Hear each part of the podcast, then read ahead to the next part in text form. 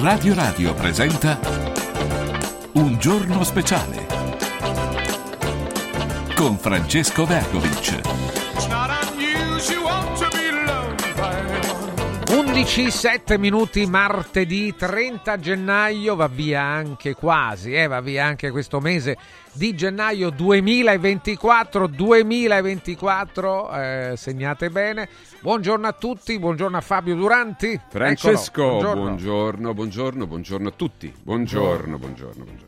Come Allora, va? Io chiedo sempre perché educazione chiedere come va. Noi stiamo abbastanza bene, eh, so che Ilaria Salis eh, a Budapest sta meno bene di noi, la- la- l'italiana che è stata arrestata tempo Sì, fa sì. ed, ed è apparsa con i ceppi eh, in tribunale. Questo insomma Mm, ha creato mm, mm, qualche, Sì. qualche, Ma beh, noi- qualche malumore e anche analisi su come i nostri partner europei intendono anche eh, il- i diritti delle persone. Beh, sì, a me sembra che la questione dei diritti, però, sia a est che a ovest, a nord e a sud, a destra e a sinistra, eh, sia ormai un fatto da recuperare, un fattore da recuperare. Proprio di questo parleremo oggi, dei diritti. Eh, ma quali diritti, caro Francesco? Noi ce li vediamo sfuggire da sotto le mani quotidianamente. Eppure siamo qui, siamo qui a guardare, attoniti, magari a lamentarci. Ci sono molte lamentele anche un po' scomposte in giro, in rete, no? Ne vediamo tantissime purtroppo. E proprio il potere prende, ad esempio, le, le- le, eh, diciamo, eh, queste proteste scomposte per mettere tutti quanti dentro un secchio. No, tutti quanti no, fare di tutta erba un fascio, o addirittura di, di buttare etichette, no? di distruggere le persone solamente con una parola, con un'etichetta. Dopo, dopo ne vedremo una, perché anzi, no, vediamola subito, magari così, visto che tu hai a- avviato questo discorso. Eh, possiamo vedere, chiedo a regia, scusate perché io così in questa estemporaneità, perché viene tutto naturale, no? Non è che abbiamo preparato qualcosa, ecco. Facciamo un esempio, c'è la protesta dei contadini che dopo vedremo meglio, eh? Eh, con filmati eccetera. La protesta dei contadini si estende un po' in tutta Europa perché ai contadini viene adesso impedito addirittura di coltivare. Io questo adesso scusate, ma l'argomento fa sorridere a me lì per lì, eh, però poi dopo, eh, poi dopo c'è da piangere veramente, ma poi dopo ne parleremo, magari anche con il nostro ospite che sarà l'onorevole Francesca Donato. Ehm, leggo su, su questi soliti, eh, diciamo, quotidiani che io non so, eh, per me, per me l'incitamento all'odio è anche questo, eh, per me. Io ritengo che sia questo l'incitamento all'odio, cioè accomunare persone che stanno protestando per la propria terra, per il proprio lavoro, per la storia della loro vita persone che non riescono più neanche a pagare gli impegni che hanno preso per i macchinari, per i trattori, per le macchine che servono per produrre, per produrre beni per il nostro consumo che vengono dal terreno e che adesso stanno andando contro. Ecco, queste, queste persone, gli agricoltori, i contadini, insomma, eh, tutti siamo, siamo contadini o siamo figli o nipoti di contadini, tutti noi, perché è dalla terra che noi veniamo. È con i beni della terra che noi sopravviviamo, non con le cose sintetiche. Ecco, i contadini che oggi sono messi nella condizione di non lavorare, addirittura, protestano, giustamente protestano, in tutta Europa. Adesso eh, è è partita anche l'Italia perché non è possibile che vengano vessati, che venga promossa la non coltivazione o addirittura venga tassata, ipertassata, messi nelle condizioni di mollare i terreni, di doverli vendere per sopravvivere. È una cosa, una cosa tra le tante, tra i tanti diritti che noi perdiamo, c'è anche quello di coltivare il- la terra, la nostra terra, il nostro pianeta, che ci ha sempre eh, fatto evolvere in questo modo, cioè mangiando i frutti della terra, naturali. Ok? Quindi c'è una protesta dei contadini. E che cosa fanno questi, questi diciamo, io non so se possiamo chiamarli giornalisti, come possiamo? Come possiamo? Leggiamo l'Europa ci affama, così neofascisti e Novax cavalcano la rivolta dei trattori italiani. Ma questa è la notizia da pubblicare. Cioè, tu hai coniato un, un, epiteto, perché tu così lo interpreti, cioè Novax, no? E, lo, e, lo, e, e, dici che praticamente la rivolta dei trattori è cavalcata da questi cattivoni, cioè quelli che hanno preferito evitare di iniettarsi un farmaco sconosciuto coperto da segreto militare del quale non si conosceva eh, eh, sostanzialmente nulla e che è stato spacciato per un qualcosa che non era, peraltro. Cioè tu li hai etichettati e li hai messi nel girone dei cattivi. Poi usi un termine che oggi non ha motivo di esistere, neofascisti. Ma chi sono i neofascisti? Cioè, eh, bisogna capire anche poi cos'è il fascismo, cosa interpreti del fascismo, cioè quindi come male assoluto, ok, va bene, passa così, ma ce ne sono, ci sono persone oggi che vogliono rievocare quel modo? Forse sì, forse ci sarà una sparutissima minoranza di imbecilli, o forse di, di, di persone che hanno poco equilibrio mentale, no? Eh, però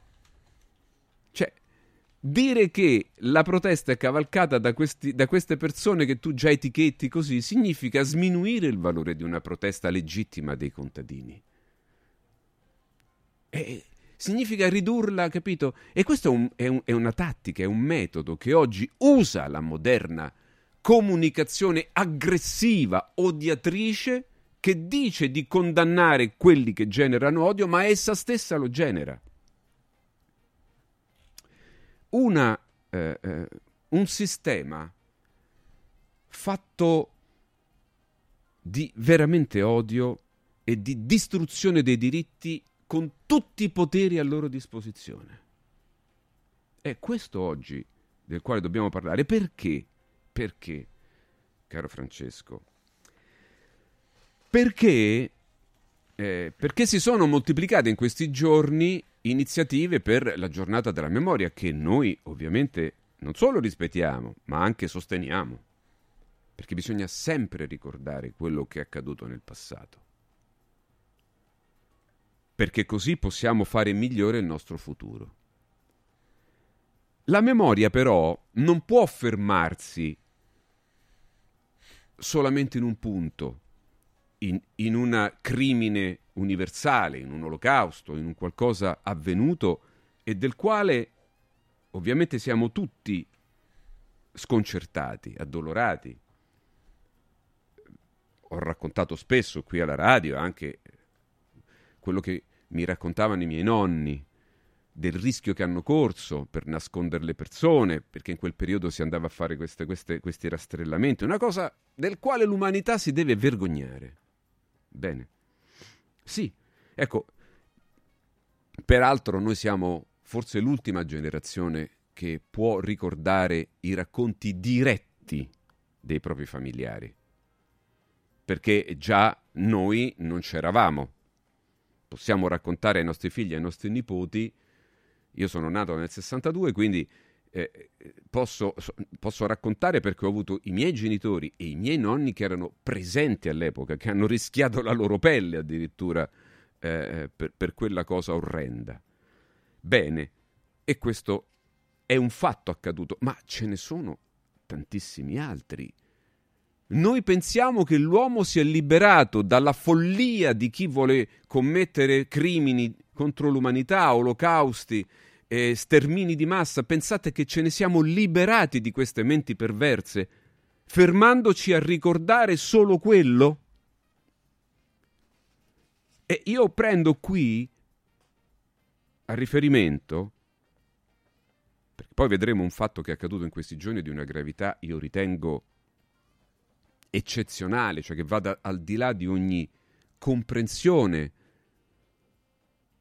di quieto vivere fra le persone, prendo a riferimento proprio una scuola, una scuola, eh, un, un, liceo scientifico statale, il liceo scientifico Galileo Ferraris di Torino, che pubblicato mh, per, la memoria, per le iniziative per la memoria 2020-2021, ecco, prendiamo una scuola, cosa meglio che una scuola di giovani, no? di giovani liceali, che pubblicano nel sito istituzionale della scuola del Ministero dell'Istruzione una frase di Chomsky, filosofo contemporaneo, attivo ancora, e cioè che dice una cosa che è talmente semplice da comprendere bella nella sua, nella sua verità filosofica, che è questa.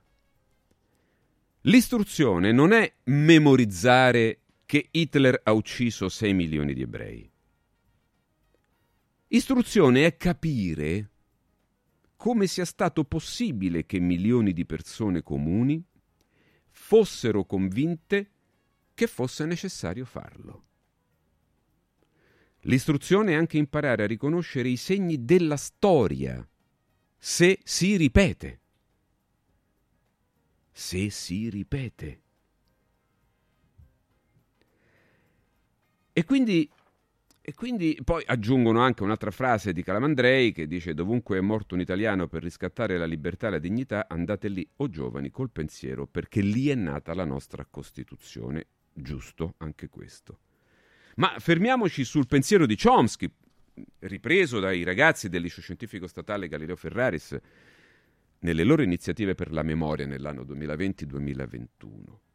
E allora se ci fermiamo a ragionare su questa, su questa eh, frase, ci rendiamo conto che la memoria non è soltanto dire che un pazzo ha trascinato l'Europa con sé, Italia compresa ovviamente, per commettere un olocausto, il crimine probabilmente più grave tra i crimini, cioè tentare di distruggere un'intera etnia, no? un intero popolo, ok? un gruppo, chiamatelo come volete, va bene?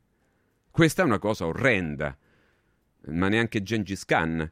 No, forse sì, ma forse anche no. Poi la storia, sapete, come è scritta, poi bisogna sempre interpretarla, no? Anche quella del passato, del, del passato più profondo ancora. Ecco, ma non è capire perché questo questo, questa persona, questo figuro, eh, aveva in testa questa stronzata, passatemi il termine. Ma perché nessuno si è ribellato? Com'è possibile che milioni e milioni di persone l'abbiano accettata come cosa giusta e non sia stato destituito prima che potesse commettere tutto questo? E allora attenzione, la giornata della memoria è utile per ricordare più questa seconda cosa, e le vittime, se vogliono essere utili per l'umanità futura e per riscattare il dolore che hanno vissuto, soprattutto i sopravvissuti, dovrebbero lavorare ancora per quelli che ancora sono con noi, come ad esempio, come ad esempio la, la, la, signora Segre, no? che, alla quale è stato tra l'altro dato un, un, un laurea honoris causa in scienze storiche sulla quale, per carità, però scienze storiche io sono andato a guardarmi nel, nel sito dell'università che l'ha conferita cosa sono le scienze storiche, non so quanto c'entri con una sopravvissuta, ma comunque va bene, noi va bene tutto perché la signora merita tutto il nostro rispetto, ma, ma a noi, a lei e a tanti altri che ovviamente ogni, ogni, anno, ma ogni giorno, perché lei giustamente ha detto poi proprio andando a quella uh, premiazione, a, quella, a ricevere questo, questo, questa laurea honoris causa, che la giornata della memoria deve essere 365 giorni l'anno. Io condivido, signora, condivido in pieno questo fatto. Io condivido e credo che tutti gli italiani condividano insieme a me il fatto che non si può, non può esserci un giorno soltanto, poi gli altri giorni siamo tutti, no? Dimentichiamo. No, dobbiamo ricordare sempre. Però, signora, io vorrei invitarla a fare alcune riflessioni anche su cosa accade anche in questo periodo, perché se è vero che la circostanza è diversa, i fatti sono diversi, lì c'è un olocausto di qua, non è bene, vero, ma, ma anche anche quel crimine è partito da qualcosa di diverso. Non è che Hitler ha detto, sapete che c'è di nuovo? io vo- datemi il voto, oppure sono appena stato eletto, beh, sapete che c'è di nuovo, da domani mattina facciamo l'olocausto. Eh, non ha detto questo. Ha fatto intendere ai suoi concittadini che alcune cose che andavano fatte erano giuste. E oggi è giusta una cosa così piccolina, domani è giusta una cosa un po' più grandina, dopodomani accettiamo tutto perché nella testa delle persone è stato imposto un pensiero con i media, che peraltro all'epoca erano molto meno influenti di quelli di oggi, per il quale poi quel, quel qualcosa che normalmente deve essere interpretato come un crimine verso l'umanità, un qualcosa di orrendo dal quale le persone debbono assolutamente distaccarsi e reagire, impedire con tutte le forze, ecco, è stato reso quasi normale, come se fosse accettabile quella cosa così oscena, così lontana dal pensiero di qualsiasi animale sulla faccia della terra vorrei dire, non solo l'uomo. Ecco. E quindi quando poi noi ci ritroviamo e domani, perché oggi non abbiamo il tempo, ma, ma facciamo spoiler per domani, quando poi domani, qui a Radio Radio, sempre in questo orario, vedremo una serie interminabile di frasi riferite a soggetti che negli ultimi quattro anni hanno gettato odio e discriminazione con, con cose assurde che prevedevano anche la morte di quelle persone che non accettavano un'imposizione sanitaria che è vietata da tutte le norme internazionali e dal diritto internazionale e dal codice di Norimberga proprio sulla base di quello che era successo prima. Dice ma non puoi mescolare No, non mescolo. Le circostanze sono diverse, ma il metodo è quello. È lo stesso identico. E allora se andiamo a vedere, se andiamo a vedere cosa è successo e le frasi dette da alcuni personaggi pubblici nei media più importanti, riportate e rilanciate dai giornali, ci rendiamo conto che continuare su quella direzione avrebbe significato, sarebbe significato, ma guardate, non è detto che non possa verificarsi ancora. Quindi io stavo per usare un, un, un verbo sbagliato proprio perché potrebbe ancora significare creare odi, creare il, il terreno fertile per far accettare alla popolazione una qualcosa di grave nei confronti di persone che non accettano il famoso pensiero unico e quindi le imposizioni autoritarie. Chi non le accetta, vabbè, può anche morire, può anche essere cacciato dal paese, può anche, può anche essere bandito dalla pubblica attività, dal, dal vivere civile. Questo ce lo, purtroppo ce l'ha detto anche il nostro presidente, che chi non si benediva all'epoca non poteva partecipare alle attività pubbliche. E ce l'ha detto anche una tessera che è stata data. Insomma, ecco, dice, beh, ma tu mannaggia, stai sempre a fare questi paragoni. E io mi sono andato a leggere un po' la storia scritta un po' da... Possiamo, quando leggiamo la storia, ecco, se parliamo di scienze storiche, non possiamo leggere una sola campana. Anzi, una campana non è scienza, è propaganda storica. La scienza è quando tu vai a leggere un po' tutti i resoconti storici, poi cerchi di farti un'idea su quello che si potrebbe avvicinare per plausibilità più alla realtà. Ma è chiaro che poi ognuno scrive la propria versione. A meno che noi non torniamo al principio, come c'era all'epoca dell'Inquisizione, che esiste una sola verità e allora tutte le altre sono stronzate. È come sul clima, è come su altri argomenti. Ma l'uomo moderno che, che tiene al proprio futuro non può alla propria dignità, non può accettare il fatto che venga imposta una sola logica. E quindi andando a rileggere un po' la storia, io mi sono reso conto che si è sempre partiti da piccole circostanze che potevano sembrare no, così, ma sì, va bene, e poi dopo eh, si è arrivati, si è arrivati alla seconda guerra mondiale, all'olocausto. È il metodo che è uguale, non la circostanza finale. Quella, e quella speriamo di poterla evitare ragionando. E ecco che per concludere questo discorso iniziale, poi magari riprenderemo soprattutto su quello che sto per dire con il nostro ospite, beh, eh, c'è stato un fatto che mi ha particolarmente colpito e che merita assoluto approfondimento, non soltanto parlandone qui come sto facendo adesso, ma anche un approfondimento politico, culturale, che vorrei fare nei prossimi giorni, magari già più tardi con la nostra prima ospite, ma con eh, esperti più di noi anche di, della psicologia di massa.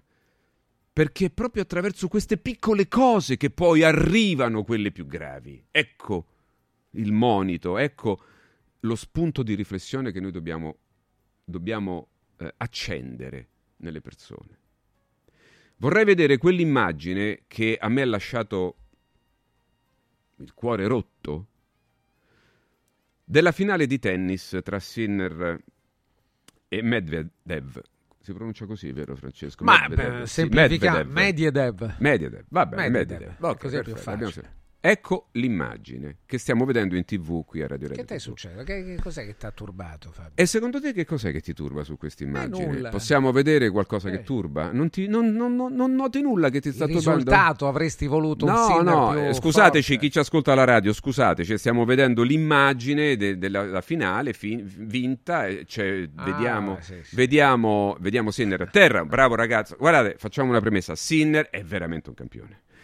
È un, è un, ragazzo col quale tutti dovranno. Sarà il numero uno del futuro perché gioca a tennis in modo straordinario, ha la preparazione, ha l'età giusta per, eh, per eh, scavalcare tutti e scalzare dai, dal podio, da tutti quanti. Quindi bravo Sinner. Ma sua, il suo gesto sportivo è offuscato da una serie di polemiche, quelle sulla sua nazionalità, sulla residenza, eccetera, eccetera. Ma quelle lì sono polemiche ridicole rispetto a questa immagine che qui stiamo vedendo con Francesco alla TV e la vedrà chi ci rivedrà poi dopo, chi ci sta guardando in TV, che è il resoconto della partita e accanto a, come si chiama Francesco, la pronuncia precisa? Mediedev, Mediedev, ho detto che sei bravo. Non è la, la pronuncia eh, eh, precisa, eh. è la mia pronuncia. È la tua pronuncia. Ah, sì. Mediedev. È come pronuncio il russo. Va, va bene, io non conosco il russo, per cui non conosco. Questo signore, dai media internazionali, con il beneplacito di tutti voi, di tutti voi, perché non vedo proteste, è stato privato della propria patria. Non c'è la bandiera. Ma quando mai si è visto togliere la bandiera perché un paese magari è in guerra, magari sì, potrebbe essere Putin è un cattivone, sì, è un criminale, tutto quello che volete. Non dico che lo sia, dico che ci può stare che, che qualcuno lo pensi, qualcun altro no. La verità la sapremo sempre come al solito nel futuro, non sappiamo. È un paese in guerra, giusto o sbagliata che sia un paese in guerra. Ma il popolo, che c'entra? Lo sportivo, cosa c'entra? Cosa c'entra la bandiera? No, io vorrei capire perché. No, sapete, spiega che significa, però non, non, non c'è, la non bandiera. Cioè, nel simbolo accanto alla, all'atleta di Sì. solito c'è la bandiera. Esatto. E non c'è, lo sappiamo però, non è una cosa di nuova, no? Sono... Come No, È Francesco. parecchio che succede che hanno tolto agli atleti russi il simbolo della bandiera del, del paese. Cioè, è una cosa Ma qualcuno mi può spiegare perché? Che cosa c'entrano? La patria non esiste più. Cioè, ammettiamo, ammettiamo, facciamo un'ipotesi. Così un'ipotesi. Ammettiamo che Putin sia il pazzo scatenato che ha fatto sta guerra, eccetera, eccetera. E quindi? E il popolo che c'entra? La famosa madre Russia, cosa c'entra? 150 milioni di persone cosa c'entrano? Che facciamo? Che i civili possono essere presi a fucilate? Come sta accadendo a Gaza, ad esempio? Perché magari la politica si litiga? E che c'entra? Medvedev, che c'entra lui? Che cosa c'entra? Che ha fatto di male? Quello gioca a tennis. Non ha più una patria, una polide? Lo priviamo della patria? Perché non deve esserci? La Russia rimane Russia. I fatti politici del momento fra qualche anno saranno finiti, magari ci sarà un altro leader. E allora? Che facciamo? Dimentichiamo che esiste un paese del pianeta? Ma che c'entrano i cittadini? A questo signore è stato privato la possibilità di, di, di, di mettersi una bandiera addosso.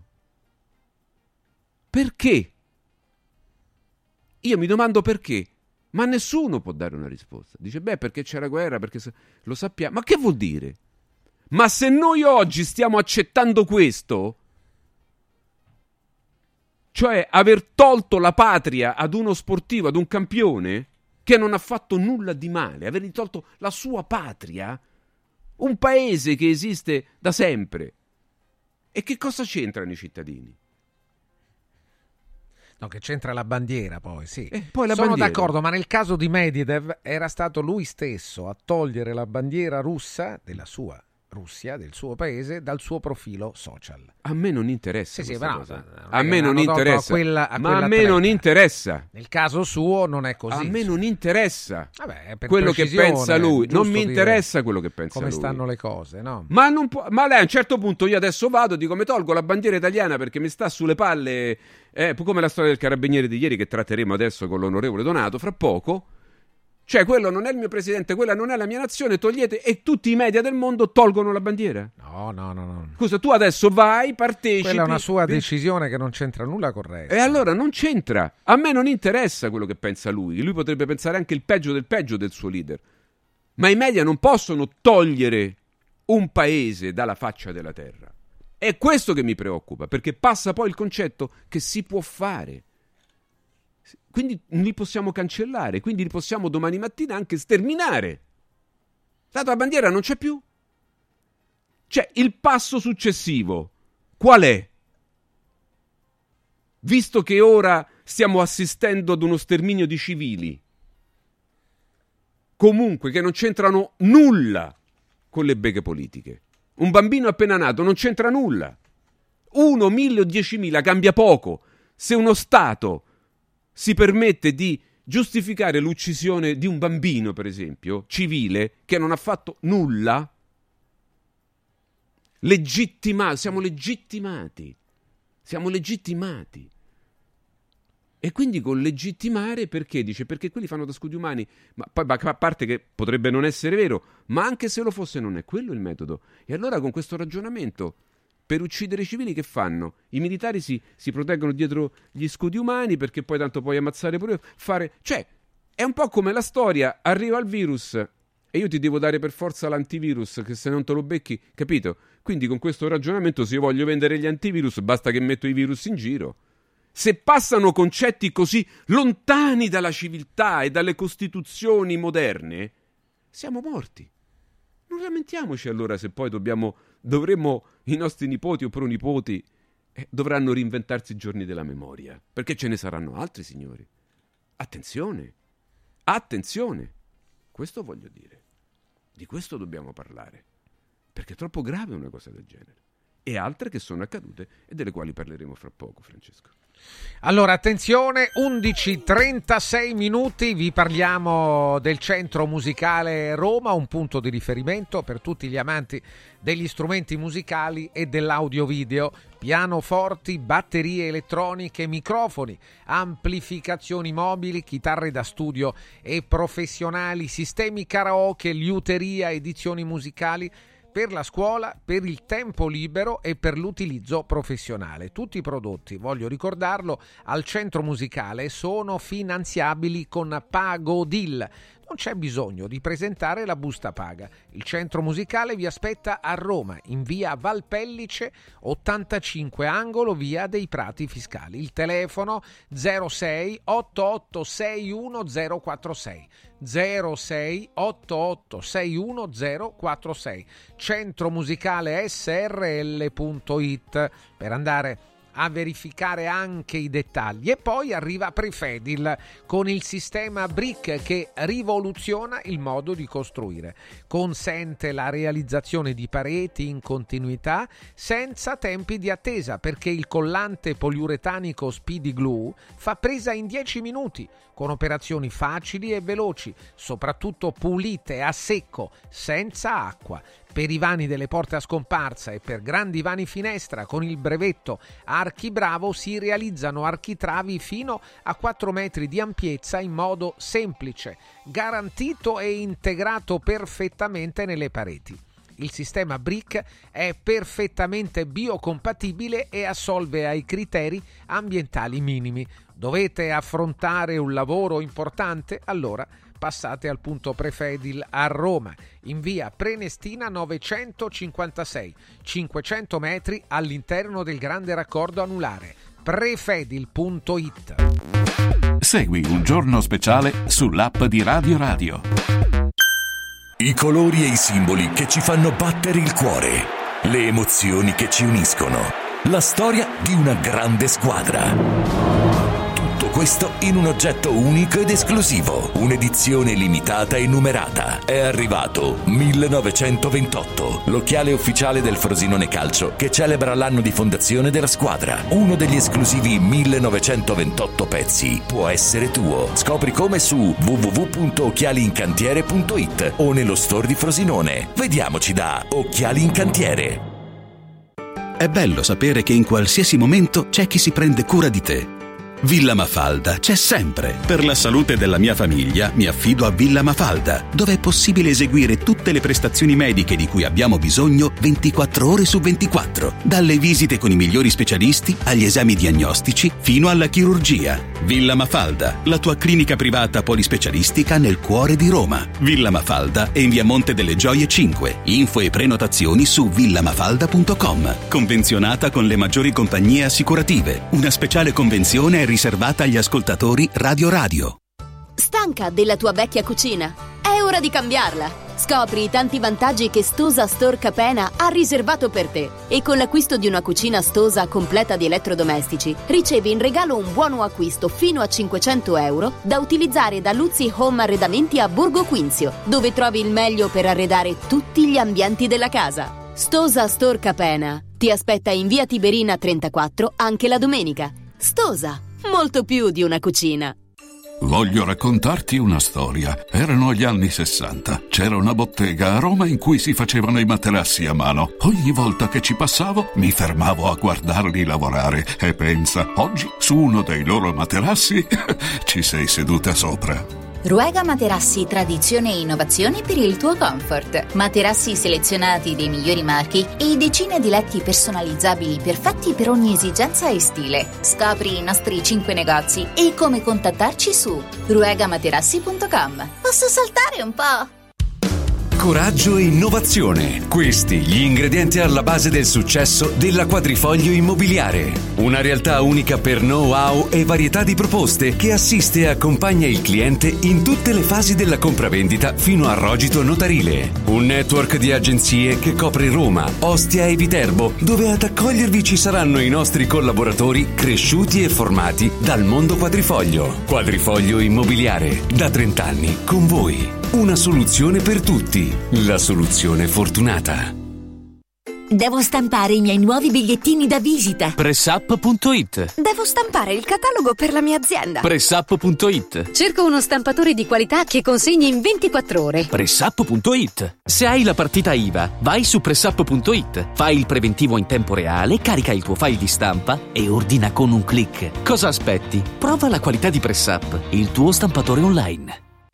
Come vanno le cose in azienda? Ah, è tutto un caos. Poco lavoro? No, al contrario, tanto lavoro, ma poco personale specializzato, anzi zero. Noi abbiamo risolto affidandoci a Valori SPA. Selezionano i candidati più qualificati, ottimizzando tempi e risorse. Se sei un candidato in cerca di occupazione o un'azienda in cerca di professionisti, scegli Valori SPA, Agenzia per il lavoro e la consulenza. 06 62 27 90 54 o valorispa.it. Hai l'assicurazione in scadenza? Chiama Mondopolizza. I migliori prodotti assicurativi al prezzo più basso del mercato grazie agli accordi con le primarie compagnie assicurative. Assicurazioni RCA, casa, infortuni. Per professionisti, soluzioni eccezionali su misura per te. Per ricevere un preventivo chiamalo 06 55 76 903 o direttamente sul sito mondopolizza.it. Mondopolizza, la migliore consulenza assicurativa. Radio Radio Viaggi. Per vacanza o per lavoro, in Italia, in Europa, nel mondo. Pacchetti con soluzioni speciali per famiglia. Weekend, tour, volo più hotel, viaggi di nozze. Qualunque sia la tua destinazione, Radio Radio Viaggi la realizza su misura per te. Sede a Roma, via Appia Nuova 308C, www.radioradioviaggi.it. Telefono 06 70 30 48 63. Radio Radio Viaggi. Pronti per partire? Radio Radio TV è nazionale sul canale 253 del digitale terrestre. Segui un giorno speciale sull'app di Radio Radio. 11:43 minuti, eccolo Fabio Duranti. Eccoci, Ancora eccoci, buongiorno. eccoci, eccoci, eccoci. Abbiamo anche un ospite, Francesco, immagino. no? Sì, Eh, certo. e abbiamo Francesca Donato, europarlamentare, vicepresidente di Democrazia Cristiana, che torna a trovarci e alla quale diamo il buongiorno. Benvenuta. Buongiorno a voi, grazie dell'invito e un saluto a tutti gli ascoltatori.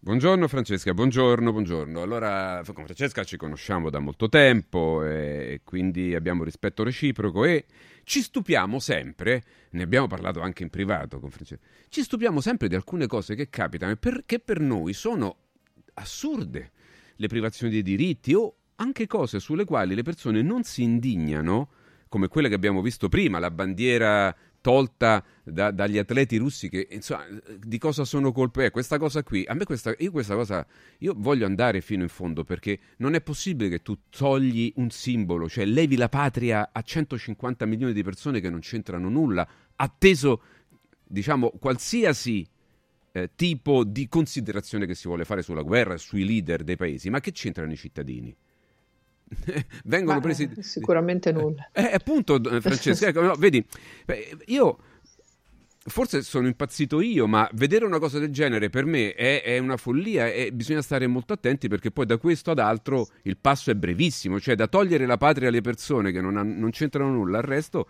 il passo è breve. Come così, ad esempio, ma poi di questo se vuoi dopo ne parliamo, però io prendo spunto anche un tweet dell'onorevole Donato eh, sulla questione anche della libertà di parola, il free speech, no? Usiamo un termine inglese ormai noto in tutto il mondo. Eh, questa libertà di parola tanto sventolata mi sembra che poi non valga per le persone eh, che, che sono sottoposte ad una disciplina o, o a un'autorità che, che gli può dire cosa debbono fare oggi o domani. L'esempio di questo carabiniere che eh, rispondendo ad una signora che gli chiedeva eh, lumi su questioni, eh, dice che cosa dirà il, il presidente Mattarella, lui ha risposto, ha risposto praticamente, ma signora, non- con tutto il rispetto, eh, non so che cosa vuol dire perché non l'ho votato io e non è il mio presidente, non mi ci riconosco. Ecco, solo per aver detto questo che è un pensiero personale, questo carabiniere subito, immediatamente si sono alzati i toni e si sono alzati subito gli scudi dei perbenesi, trasferito, punito, cioè infliggere una punizione sul lavoro ad una persona che seppure porta una divisa ma non è che ha insultato, ha fatto un vilipendio o qualcosa, ha semplicemente espresso un parere, dice non l'ho votato, non mi ci riconosco, signora, Ma non me- nessuno di noi ha votato chieda. il presidente, ricordiamolo che nessun Beh, però- cittadino vota un Sì, presidente però della potrebbe non aver votato le persone che hanno votato il presidente. Quindi dice: Io non, sono, non ho delegato nessuno a votare, questo", per esempio. Ma voglio dire, Francesca, ecco tu eh, da eh, eurodeputata, da- insomma, voglio dire, eh, ti occupi di politica, poi insomma, sei anche una professionista stimatissima. Quindi Che ne pensi di questa cosa? Sbattere immediatamente il mostro in prima pagina solo per aver espresso un parere in un paese libero dove dovrebbe esistere la libertà di parola? Io credo che tutto nasca da una errata, quantomeno interpretazione dell'articolo del codice penale che punisce appunto l'offesa all'onore, al prestigio del Presidente della Repubblica. Eh, questo articolo del codice penale è inteso chiaramente a tutelare l'onore e il prestigio del Presidente della Repubblica sia come istituzione che come persona fisica, come individuo.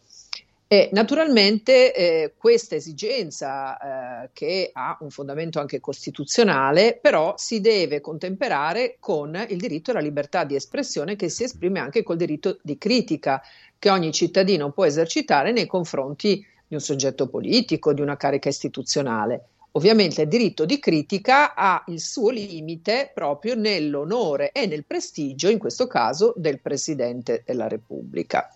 Allora, io credo che nella fattispecie concreta in cui ci troviamo, che ci troviamo davanti, questo carabiniere ha semplicemente detto eh, io non mi riconosco ne, nel presidente Mattarella perché non l'ho scelto, non l'ho votato e non mi rappresenta. Io credo che qui non ci sia proprio nulla di offesa all'onore e al prestigio né della istituzione né tantomeno della persona, dell'individuo del Presidente della Repubblica Sergio Mattarella, ma ci sia una, sollevare anche un tema che io trovo anche abbastanza attuale, e cioè il tema della rappresentatività democratica della Presidenza della Repubblica, tema che è stato affrontato quando si è iniziato a parlare di riforma costituzionale e di elezione diretta del capo dello Stato.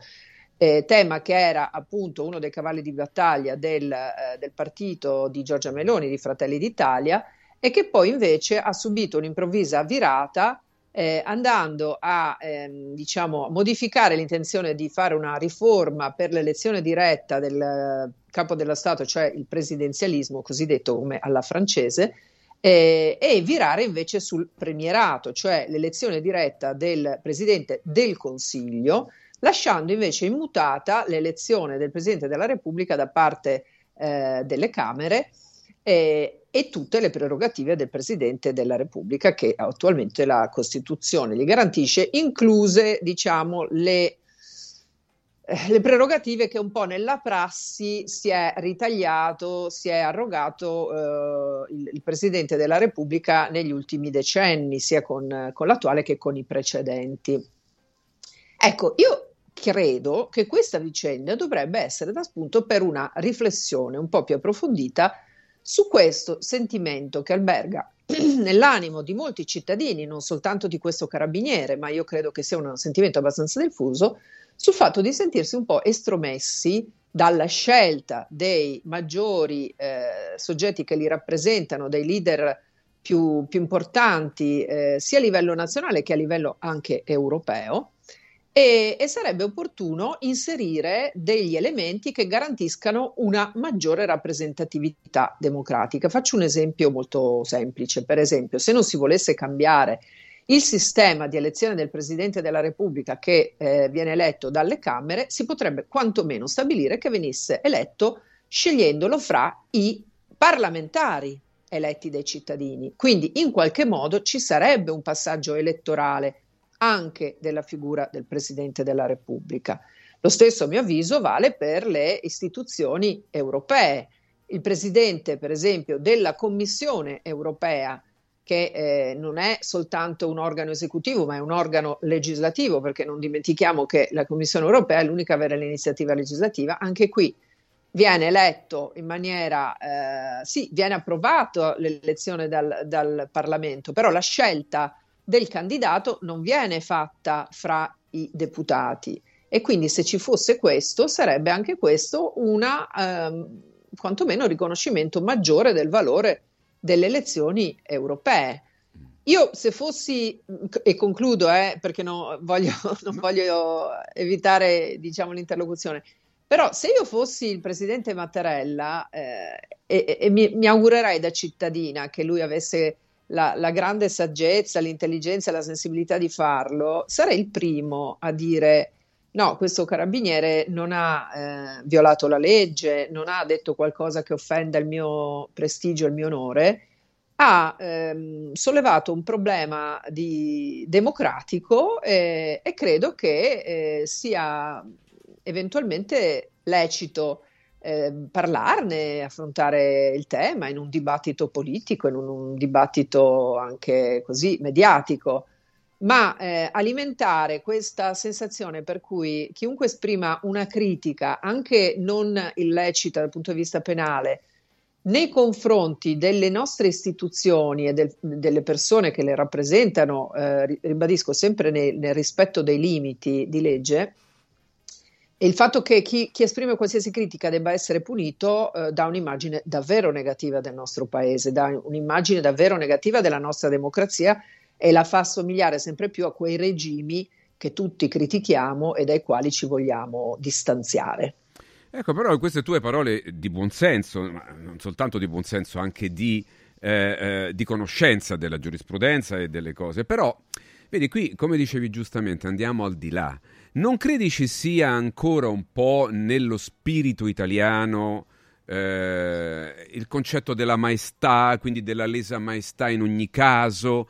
Eh, oppure il fatto che ecco, persone, una persona ci scrive, io ovviamente tra le centinaia di messaggi eh, che dicono che questa è una cosa ingiusta, però ne leggo un paio che, eh, che invece fanno parte ancora un po' del passato, no? quindi uno, questo che ci parla della lesa maestà, dice, noi viviamo ancora in un periodo di lesa maestà, povera Italia, la monarchia non è mai stata destituita. Poi però c'è una persona che ci scrive, eh, questa è Rosa, invece Carlo ci dice che un carabiniere è un militare.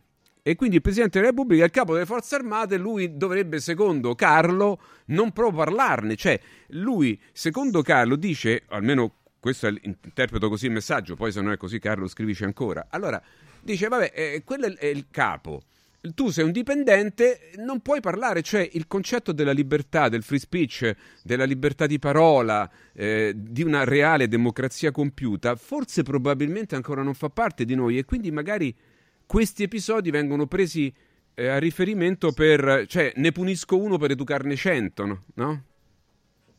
Ma infatti un po' il passaggio, eh, il, il messaggio che passa è questo e questo secondo me non è positivo per nessuno. Eh, poi è vero anche quello che dice questo, questo ascoltatore e questo vostro, diciamo... Sì, Carlo, Carlo. Questa persona che vi segue, sì. e, e, cioè che la posizione peculiare del carabiniere in quanto membro appunto delle forze armate eh, imporrebbe una maggiore attenzione anche alle, ai contesti in cui esprime questo tipo di, eh, di, valutazioni. Lui l'ha espresso mentre faceva il proprio lavoro, l'ha espresso ad un manifestante eh, e quindi si può anche ragionare sull'opportunità di questo tipo di, ehm, di critica formulata sì, che fosse inopportuno in questo, eh, in questo dire, contesto. Su, su, questo siamo tutti d'accordo sulla inopportunità eh, che sei in carabina in divisa ecco. e quello è inopportuno che tu però un conto è che sei inopportuno è un conto che poi diventa una sorta di, di reato fra virgolette cosa che non è immaginiamo è chiaro o addirittura una forma di ricatto, una forma di coercizione per il tramite di una punizione. Eh, questo, io, da, questo limite non lo comprendo perché, e quindi ti faccio completare dopo altri, altri, messaggi che arrivano in questo senso, cioè dice c'è un, c'è un piccolo dettaglio, scrive Walter da Frosinone ed anche, e anche un, un'altra persona che si firma solo col cognome, quindi non lo leggiamo il cognome, eh, e dice c'è un dettaglio, cioè che il capo dello Stato è il capo delle forze armate, il capo supremo dei carabinieri, quindi una persona in divisa e nell'esercizio delle sue funzioni non può mettere in discussione il suo capo. Ora, ora voglio dire che, che ora, quindi è un suo stretto dipendente, non lo può mettere in discussione. Ora dice non può dire non lo riconosco. Però qui non stiamo parlando del capo del tuo lavoro, stiamo parlando di un riconoscimento dal punto di vista politico se uno, uno diventa un, un, un, militare deve anche Ma essere... non ha messo in discussione un ordine. Esatto, ecco ha Francesca. una piccola analisi su una... Quello allora, vedi, vedi Francesca, il problema è che anche alcuni avvocati, poi da zecca garbugli, si infilano in queste puttanate, passatemi il termine, perché così capisce anche la, la, la, la signora Maria da Voghera, ecco, eh, perché un conto è il dipendente che mette in discussione il capo, a parte il fatto che a parole tutto si può dire, cioè basta che poi se tu hai un ordine lo esegui, punto, e tu hai svolto il tuo lavoro. E un conto è fare una considerazione politica. Cioè, allora con questa scusa tutti sono capiti tutto. Cioè, voglio dire, eh, Mattarella è, è, il Presidente della Repubblica, oggi, eh, oggi voglio dire pro tempore Mattarella, è il capo delle forze armate, ma politicamente cioè, è, è un capo Posso politico. Dire... Eh, certo. Allora, io credo che qui eh, si stiano sollevando dei temi ancora più importanti, cioè anche qua l'obbedire all'ordine, l'obbedire all'ordine anche da parte del rappresentante delle forze dell'ordine non è un dovere assoluto e limitato qualsiasi sia l'ordine che viene dato, perché il, l'obbligo di qualsiasi certo. cittadino, ancora di più dei, dei, degli esponenti delle forze dell'ordine, è la fedeltà alla Repubblica. Allora, fedeltà alla Repubblica significa fedeltà alla Costituzione, fedeltà ai principi della Repubblica. Se un ordine viola questi principi, il militare ha tutto il diritto di non eseguirlo, perché altrimenti eh, potremmo arrivare ad uno scenario in cui viene dato un ordine che viola qualsiasi nostro principio costituzionale eh, e ci troviamo ad avere dei, dei, militari, così come i dipendenti del, dello Stato nazista, che fanno delle cose oscene, orrende, ingiustificabili esatto. perché glielo ordina un superiore. No, questo non è ammissibile. Quindi anche io eh, ritengo il, il militare, l'esponente delle forze dell'ordine, ha un proprio diritto di giudizio, di valutazione e anche di, eh, di obiezione di coscienza, di, di, disobbedienza ad un ordine laddove sia eh, eh ritenga necessario e giustificato farlo per, proprio per rispettare i valori della Repubblica e della Costituzione. Che sia palesemente eh, errato, questo l'hanno insegnato anche a me quando ho fatto il corso da ufficiali, ripeto all'epoca io sono stato un ufficiale esatto. di complemento, e un ordine sbagliato non si esegue a prescindere. Quindi eh, qui non dobbiamo eh. confondere il rispetto delle istituzioni, il rispetto dei superiori con una sottomissione cieca, irrazionale e incondizionata a qualsiasi ordine venga dato. E qui stiamo già andando, entrando in un terreno diverso, però per tornare al terreno sì. di cui parlavamo, della, della libertà di critica, del diritto di critica che fa parte appunto del diritto alla libertà di espressione. Eh, dal mio punto di vista, un, un giudizio eh, che eh, probabilmente eh, vedrà imputato questo carabiniere, mh, con molta probabilità si risolverà in una assoluzione. Poi il, il, fatto che siano stati presi dei provvedimenti immediati eh, con appunto la sospensione del, dei, delle sue mansioni, la destinazione ad altro incarico e via dicendo, sono dovuti proprio un po' a, a questo clima eh, abbastanza a, a, volte anche oscurantista, ecco, eh, in cui eh, forse proprio perché c'è la consapevolezza di una eh, di un malessere eh, nella popolazione, no? di un malessere dei nostri cittadini rispetto alla, alla, tenuta e alla vera rappresentatività del nostro sistema democratico. Ecco, qualsiasi cosa possa fomentare, alimentare quel malessere deve essere messa subito a tacere e ehm, come dire, sì. sanzionata, ehm, censurata in qualsiasi modo. Ma quanto è pericoloso questo, eh, Francesca? Quanto è pericoloso per il nostro paese? Cioè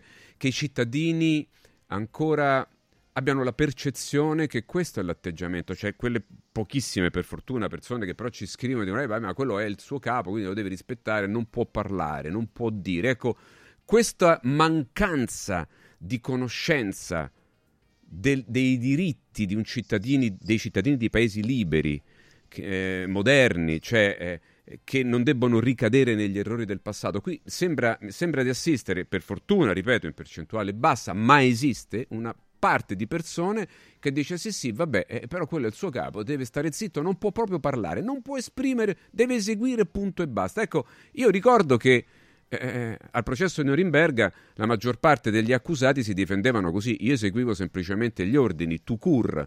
Ecco vogliamo eh, eh, scardinare questo principio che gli ordini si eseguono tu cur? Perché so, con questo ragionamento arriva un pazzo al potere e, e torniamo da, da capo a 12 no? Ma infatti è quello che abbiamo visto succedere anche negli anni più recenti, durante il, il, periodo di emergenza Covid. Sono stati compiuti chiaramente degli abusi nei confronti dei cittadini, delle violazioni delle libertà fondamentali. In alcuni paesi è stato anche riconosciuto, tipo come in Svizzera. Certo. E, ehm, in Italia non c'è stato assolutamente un vero dibattito e, e, e tantomeno una presa di responsabilità, una presa di coscienza da parte delle nostre istituzioni rispetto a, a, queste violazioni che sono state compiute. Anzi, per fortuna, l'attuale governo ha una posizione abbastanza netta sul fatto di non ripercorrere la quei sentieri. Strada, e, certo. Esattamente. Certo, vai, infatti, eh, prego, prego. No, fi, però fi, fi, forse anche proprio per questo si è creata nella popolazione eh, questa divisione, questa polarizzazione fra chi ritiene che eh, i diritti costituzionali vadano difesi eh, ad ogni costo e soprattutto i diritti di libertà eh, vadano difesi ad ogni costo dalle violazioni ingiustificate, mentre c'è un'altra parte che ritiene che invece debba trionfare l'autoritarismo, l'obbedienza cieca alle regole, quali, qualsiasi esse siano, eh, senza eh, consentire un diritto di critica che secondo questo modello di pensiero indebolirebbe la forza delle istituzioni.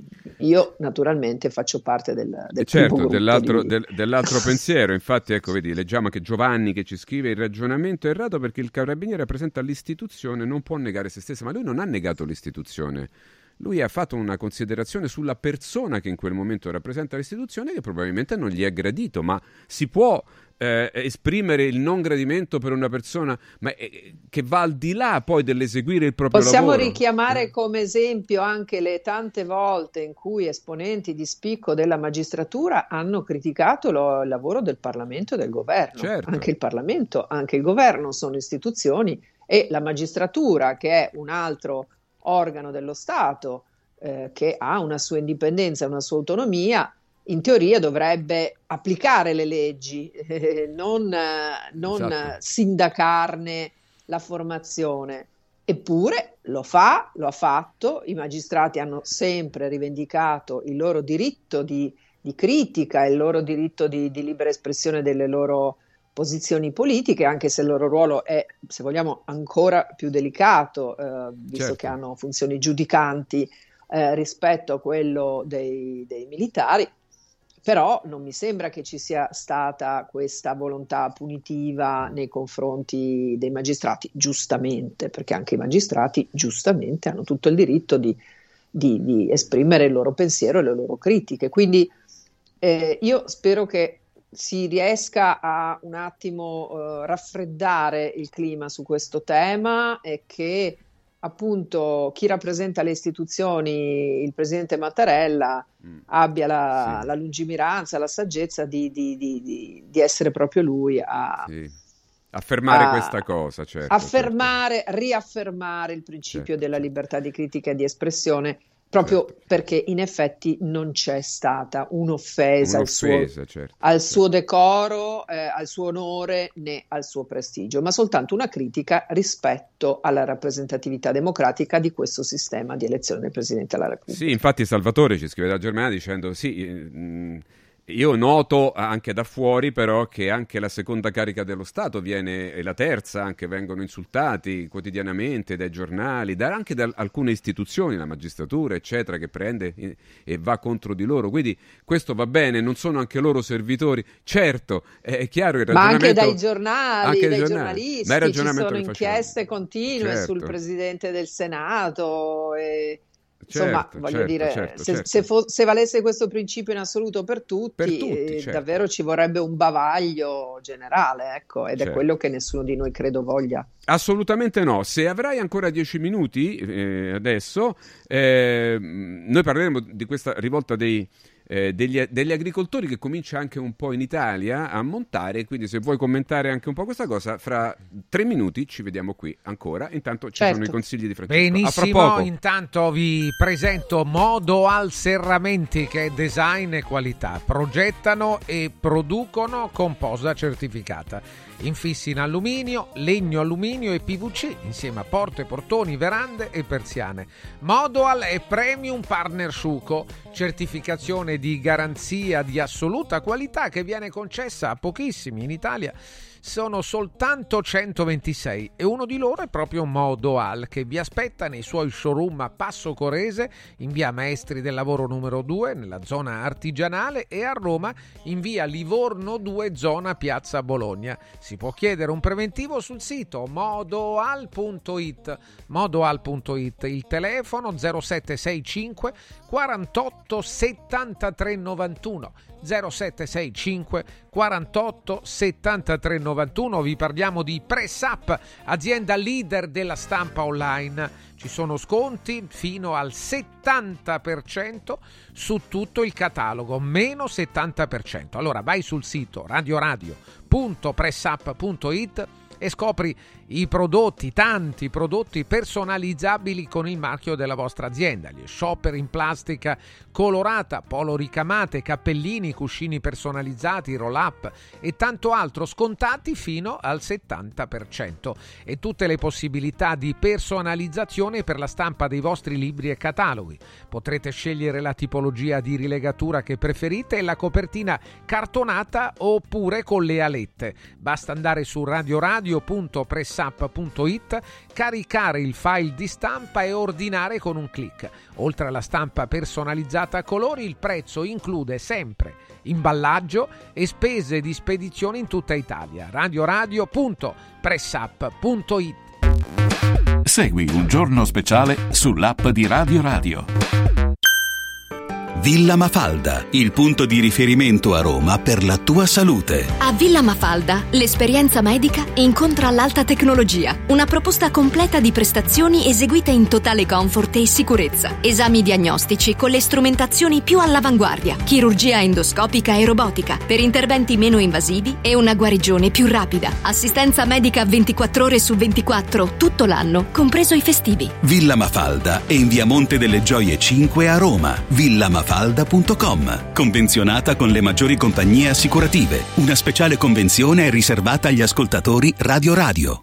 Da importanti ricerche scientifiche nasce SIRT 500 Plus, l'integratore che stimola la produzione di sirtuine, le proteine della longevità naturalmente presenti nel nostro organismo che rallentano l'invecchiamento cellulare e hanno la capacità di intervenire sul metabolismo. Vuoi rallentare anche tu l'invecchiamento? Recuperare energia, dormire meglio, diminuire lo stress? SIRT 500 Plus è la soluzione. SIRT 500 Plus, una marcia in più per il tuo metabolismo.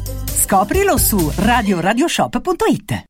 Anche quest'anno vi portiamo a casa l'oro della Sabina, l'olio nuovo extravergine di oliva Sabina DOP. Eccellenza agroalimentare del Lazio, garantito e certificato dal consorzio Sabina DOP. È possibile prenotarlo inviando un sms WhatsApp al 348 59 50 222 348 59 50 222 oppure direttamente sul sito radioradioshop.it. Sabina DOP. L'origine è protetta.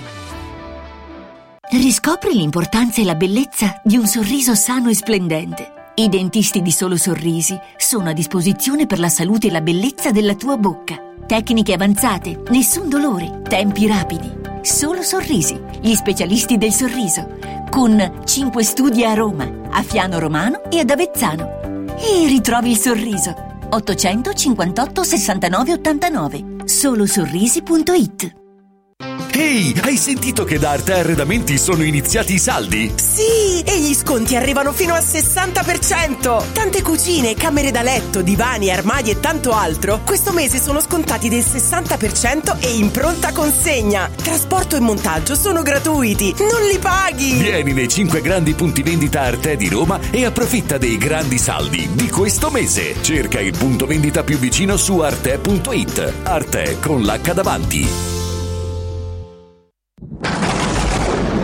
In un momento in cui i mercati sono in forte tempesta, scegli il sereno.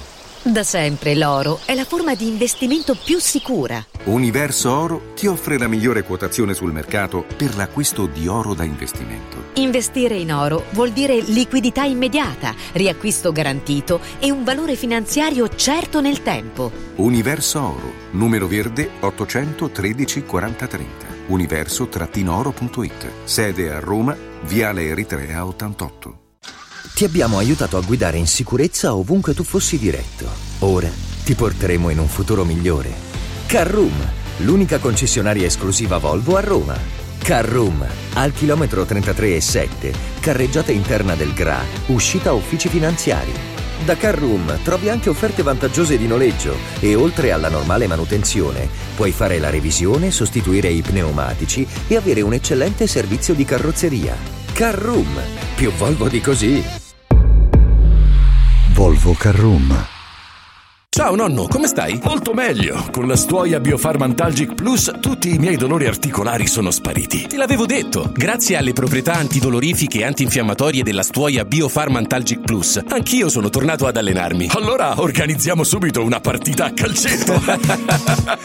la stuoia Biofarm Antalgic Plus è un toccasana per chi soffre di infiammazioni articolari e muscolari. Agisce a livello cellulare durante il sonno in maniera del tutto naturale, non invasiva e autonoma. Chiama subito l'882 66 88 o vai su stuoiantalgica.com e regalati il benessere. Sportello Legale Sanità. 12 anni di giustizia ottenuta e di giusti risarcimenti alle famiglie colpite dalla mala sanità. Come per danni provocati in banali interventi ortopedici o per danni o decessi provocati da mancata diagnosi di patologie tumorali. Sportello Legale Sanità. A disposizione di tutti gli italiani contro la mala sanità, senza alcun costo anticipato. 800 700 802 sportellolegalesanita.it Guarda Radio Radio TV sul canale 253 del tuo televisore. Segui un giorno speciale sull'app di Radio Radio.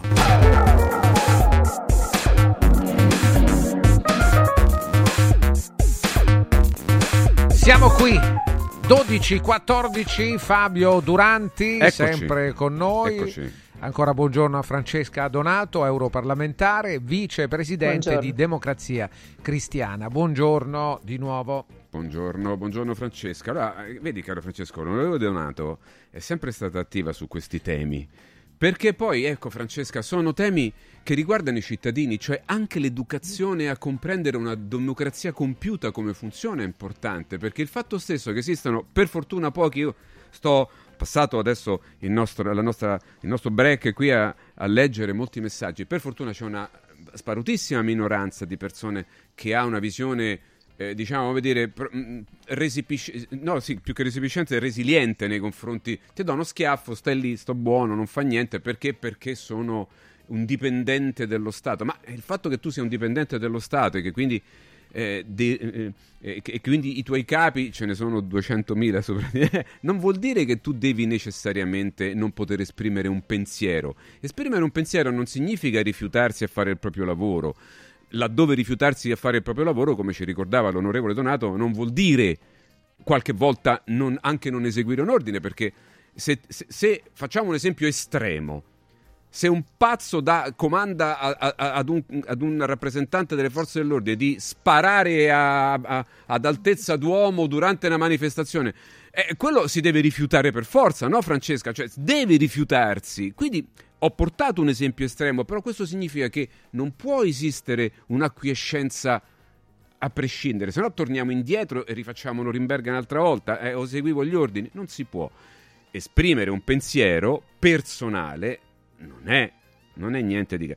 E questo principio però purtroppo eh, noi italiani ancora facciamo fatica, perché poi magari lo utilizziamo male, la libertà poi magari in qualche caso la utilizziamo male. Però veniamo all'altro argomento, che era questa storia eh, delle rivolte dei, dei, degli agricoltori in tutta Europa. Ecco, tu sei un europarlamentare, Francesca.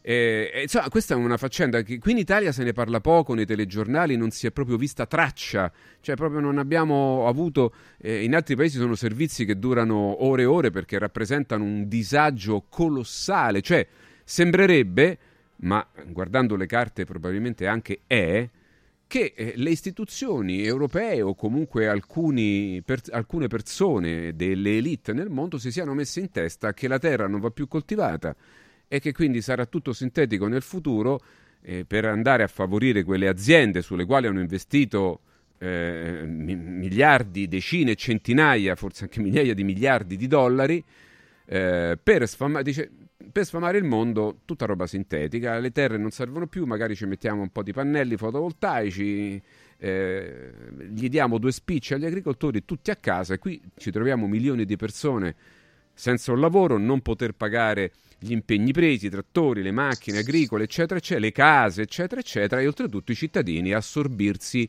cibo che il nostro corpo non è abituato a a, a metabolizzare, a digerire e, e, e per la nostra evoluzione. È un problema molto grave, Francesca. Vorrei il tuo parere perché qui insomma, la, la protesta cresce e le preoccupazioni dei cittadini aumentano.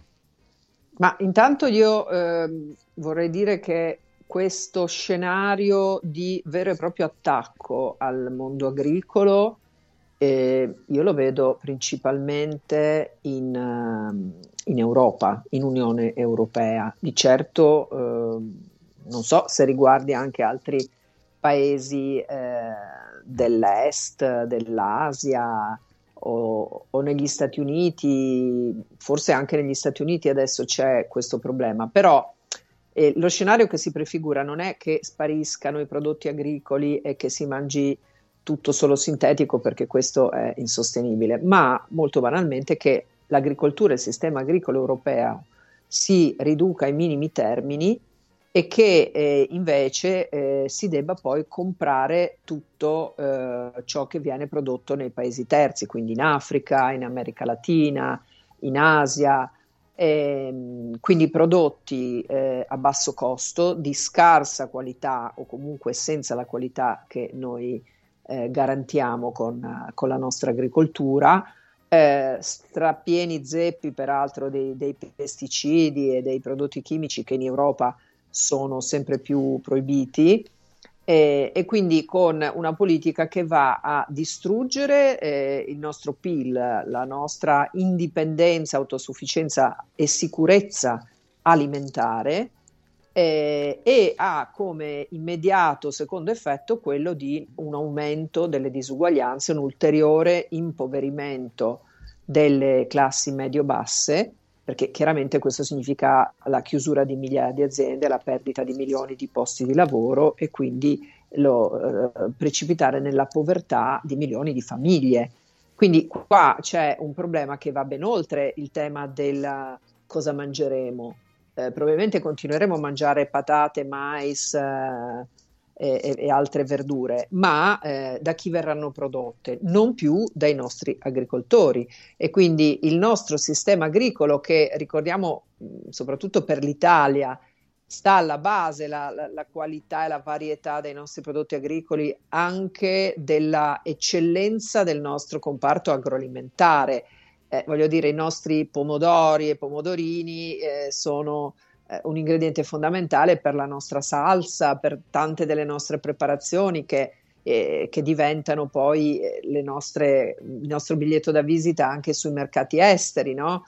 Eh, per non parlare del nostro latte, i prodotti appunto della zootecnia, il latte, le uova e a cascata quindi formaggi, salumi, le carni eh, tutto ciò viene eh, non solo eh, non viene sostenuto più, ma viene eh, demonizzato, c'è proprio una demonizzazione degli allevamenti intensivi e quindi del consumo di carne. Si, si punta a eh, proporre di mangiare alternative alla carne, che possono essere alternative vegane, barra insetti, barra carne sintetica, eh, per ridurre lo stock di animali allevati. Ecco, per tutte queste ragioni stanno protestando gli agricoltori europei, oltre al tema appunto del, del consumo del suolo, della destinazione del suolo agricolo ad altre finalità che sono quelle di produzione di energie rinnovabili. Allora, io credo che queste proteste siano più che legittime, più che fondate e che meritino la totale solidarietà non solo della politica ma anche dei cittadini comuni. Quindi, così come è accaduto in Olanda e poi in Germania e attualmente questa pro- protesta si è estesa anche di nuovo in Francia, nel Belgio e anche in Italia sta montando, in Sicilia da dove vengo io eh, c'è un fronte molto organizzato e sempre più ehm, motivato di, di, agricoltori che non ha intenzione più di, di stare a tacere e a guardare di fronte a questa deriva ehm, e all'assenza di, di, sostegno da parte del, del governo italiano eh, che si aggiunge appunto agli ostacoli normativi messi dalla nuova PAC decisa a livello europeo. Eh, queste, queste, proteste le dobbiamo sostenere anche noi, le do, dobbiamo stare al fianco di questi agricoltori e il nostro partito, la Democrazia Cristiana, ha nettamente preso questa posizione. Io mi auguro che non sia di certo l'ultimo né l'unico, eh, perché ne va davvero della tenuta economica e sociale del nostro paese e anche dell'intera Unione Europea. L'Unione Europea, io lo dico a tutti gli europeisti, è in una profonda crisi di consenso e continuare a dire andiamo avanti con l'integrazione, andiamo avanti più Europa e più eccetera, eh, ignorando o anche soltanto sottovalutando questo malessere, questo scontento da parte dei, dei cittadini, è davvero una visione miope e controproducente perché eh, lo vedremo già eh, nelle urne alle prossime elezioni europee, ma lo vediamo anche da queste proteste nelle strade. Lo scontento dei cittadini rispetto alle politiche europee è di un'evidenza solare e continuare ad ignorare questi segnali, queste richieste di, di, di cambio di direzione, queste richieste di attenzione che ormai vengono anche fatte proprio dalle molte delle organizzazioni di categoria.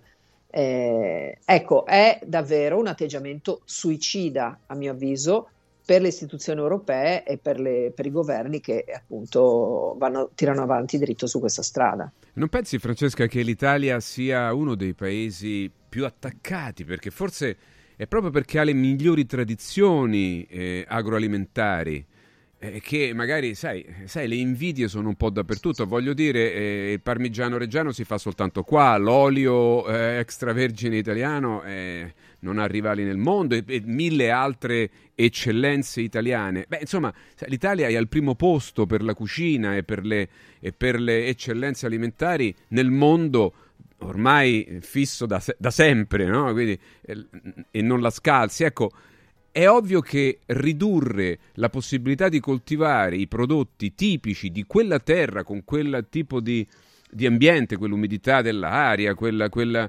quella anche tradizione no? nel, nel, nella produzione, è chiaro che eh, appiattiscono verso il basso le nostre eccellenze eh, fino ad equipararsi, per cui i nostri plusvalori verrebbero sconvolti. Quindi il paese che già eh, gli è stato tolto la, la siderurgia, le, le, le, autovetture, quindi tutte via, fuori tutto, non abbiamo più nulla.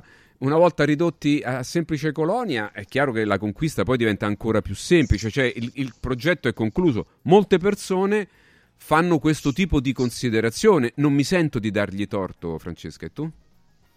No, nemmeno io, ci, ci mancherebbe, ma infatti è verissimo, l'Italia con le sue caratteristiche eh, appunto eh, di produzione, di qualità, eh, di, appunto, di valore proprio del Made in Italy anche in questo campo, in tutto il mondo, è, è uno dei paesi che subisce il danno maggiore. Da, da, questo tipo di politiche, ma eh, io non credo che il motivo di queste politiche sia quello di danneggiare l'Italia in particolare, perché, eh, come ho detto prima, eh, sono politiche che vanno a colpire eh, trasversalmente gli agricoltori tutti, europei. Certo, però noi gli ci rimettiamo tedeschi, molto. francesi, olandesi, eh, dove c'è eh, una forte produzione ci sono i maggiori danni. L'Olanda, per esempio, è un paese eh, enormemente agricolo e pastorale E lì, anche lì, la, la riduzione degli stock di allevamento è uno dei, dei motivi per cui si sono ribellati gli, gli, agricoltori olandesi. In Germania il motivo fondamentale è stata la eh, riduzione eh, quasi a zero dei contributi al gasolio agricolo, che chiaramente è un altro aspetto che mette in ginocchio le aziende agricole perché l'aumento dei costi diventa insostenibile e via dicendo. In Italia abbiamo avuto motivazioni ancora diverse perché qui il gasolio agricolo è stato, ehm, come si dice, è stato eh, mantenuto come sussidi, ma eh, ci sono altri fronti di criticità eh, sui quali il governo non interviene a sufficienza, soprattutto nel, nel sud, ma non solo. Eh, ci sono appunto state diverse problematiche anche dovute al, al clima, alla siccità, inondazioni, eccetera, eccetera, eh, e il, il sistema mh, di, di, sostegni alla, all'agricoltura su questi temi è eh, insufficiente, ecco, a fronte di danni quantificati in centinaia di eh, milioni di euro, eh, il governo riesce a coprire soltanto una minima parte, le regioni ancora meno e quindi gli agricoltori dicono noi così non ce la possiamo fare più. Eh, lo sistema delle assicurazioni sul rischio agricolo anche è da rivedere perché eh, c'è un sistema attualmente che fa aumentare moltissimo i premi assicurativi e non eh, punta ad estendere la platea dei beneficiari. Insomma, è tutto un, un, un insieme di cause peculiari eh, da paese a paese che eh, poi va a incidere, a impattare veramente in maniera molto negativa su questo settore. E devo dirti che, che qui al Parlamento europeo eh, noi eurodeputati siamo molto presenti e molto attenti a questi temi. La Commissione Agri certo. è una di quelle in cui ehm, abbiamo avuto i migliori esempi di, eh, di lavoro congiunto delle varie delegazioni dei, italiane, insomma, eh, con dei, dei, risultati molto positivi anche raggiunti grazie alla collaborazione trasversale eh, dei deputati di, di, vari partiti. E quindi si, è, si siamo riusciti, per esempio anche nella nuova PAC, a limitare molto i mm. danni, mm. ma più che limitare i danni non riusciamo a fare neanche qui, perché comunque l'intento di fare il danno c'è, o comunque il fatto di, di, di, di fare questo danno c'è, eh, perché si è attribuito all'agricoltore il ruolo di, eh, come dire, di garantire, di implementare il, la transizione energetica quando il ruolo dell'agricoltore è altro, non è questo. Mm-hmm, certo. E quindi Certo, sono... allora concludiamo con un paio di domande. Allora, una è, eh, ci chiedono tanti ascoltatori, eh, ma eh, l'onorevole Donato continuerà la sua attività di parlamentare europeo? Cioè ti presenterai di nuovo per questo incarico? Ma, eh, eh no, questa è una domanda, eh. io... io cioè, no, no, ma io sicuramente mi ricandiderò eh, con il mio partito, la Democrazia Cristiana, mm-hmm. e poi sarà agli elettori decidere se votarmi o no e quindi darmi la possibilità di, di svolgere un nuovo mandato al Parlamento europeo. Io ovviamente, come tutti, spero di sì, spero di avere questa eh, possibilità, ma sarà una decisione che prenderanno i cittadini. Sì, sì, poi un giorno ne parliamo. Vorrei riaverti proprio per parlare de, de, di questo marchio storico della democrazia cristiana, no? che Con piacere. Nel, nel periodo poi dei, dei famosi del, degli anni 90, no? la metà degli anni 90 è stato demonizzato, è successo un po' di tutto, però Ecco, proprio perché il tempo poi è galantuomo, eh, voglio dire, eh, noi non ci dimentichiamo che siamo venuti fuori da una guerra e che quindi la Costituzione, tutti i diritti e, e, e l'esplosione anche economica che abbiamo avuto lo dobbiamo a partiti come demo, la democrazia cristiana che hanno fatto la storia del nostro paese. Poi se c'è stato qualche problema non è che dobbiamo star lì, no? quindi piacerebbe parlare con te un giorno proprio di Con questa, molto piacere, volentieri, c'è molto da dire. C'è molto da tema, dire, esattamente. Ecco, però vorrei chiudere con una considerazione che probabilmente sempre sulla questione pannelli fotovoltaici, terreni, no? e quindi che tu anche in sede europea puoi anche, puoi anche aprire, no? perché si dice riprendiamoci i terreni perché adesso al di là di tutte le considerazioni che abbiamo fatto sono assolutamente sacrosante io vorrei vedere pian- campi di grano e non di pannelli fotovoltaici dice ma come tu ci parli dell'energia green e detto che tu a casa tua fai certo io ho pannelli sulla mia casa, io ho 20 kW di pannelli su casa mia perché voglio una mia autonomia personale, perché vivo fuori Roma e quindi ho posto sul tetto per farli, ok? E quelli moderni eh, sono pannelli piccolini, ognuno ha 400 watt, per cui la tecnologia è cambiata riesce a fare grandi potenze con piccoli spazi. Ecco, però un conto è metterle sui tetti, sui parcheggi, nei punti dove la terra è già stata occupata da cemento o quindi non c'è più l'irradiazione.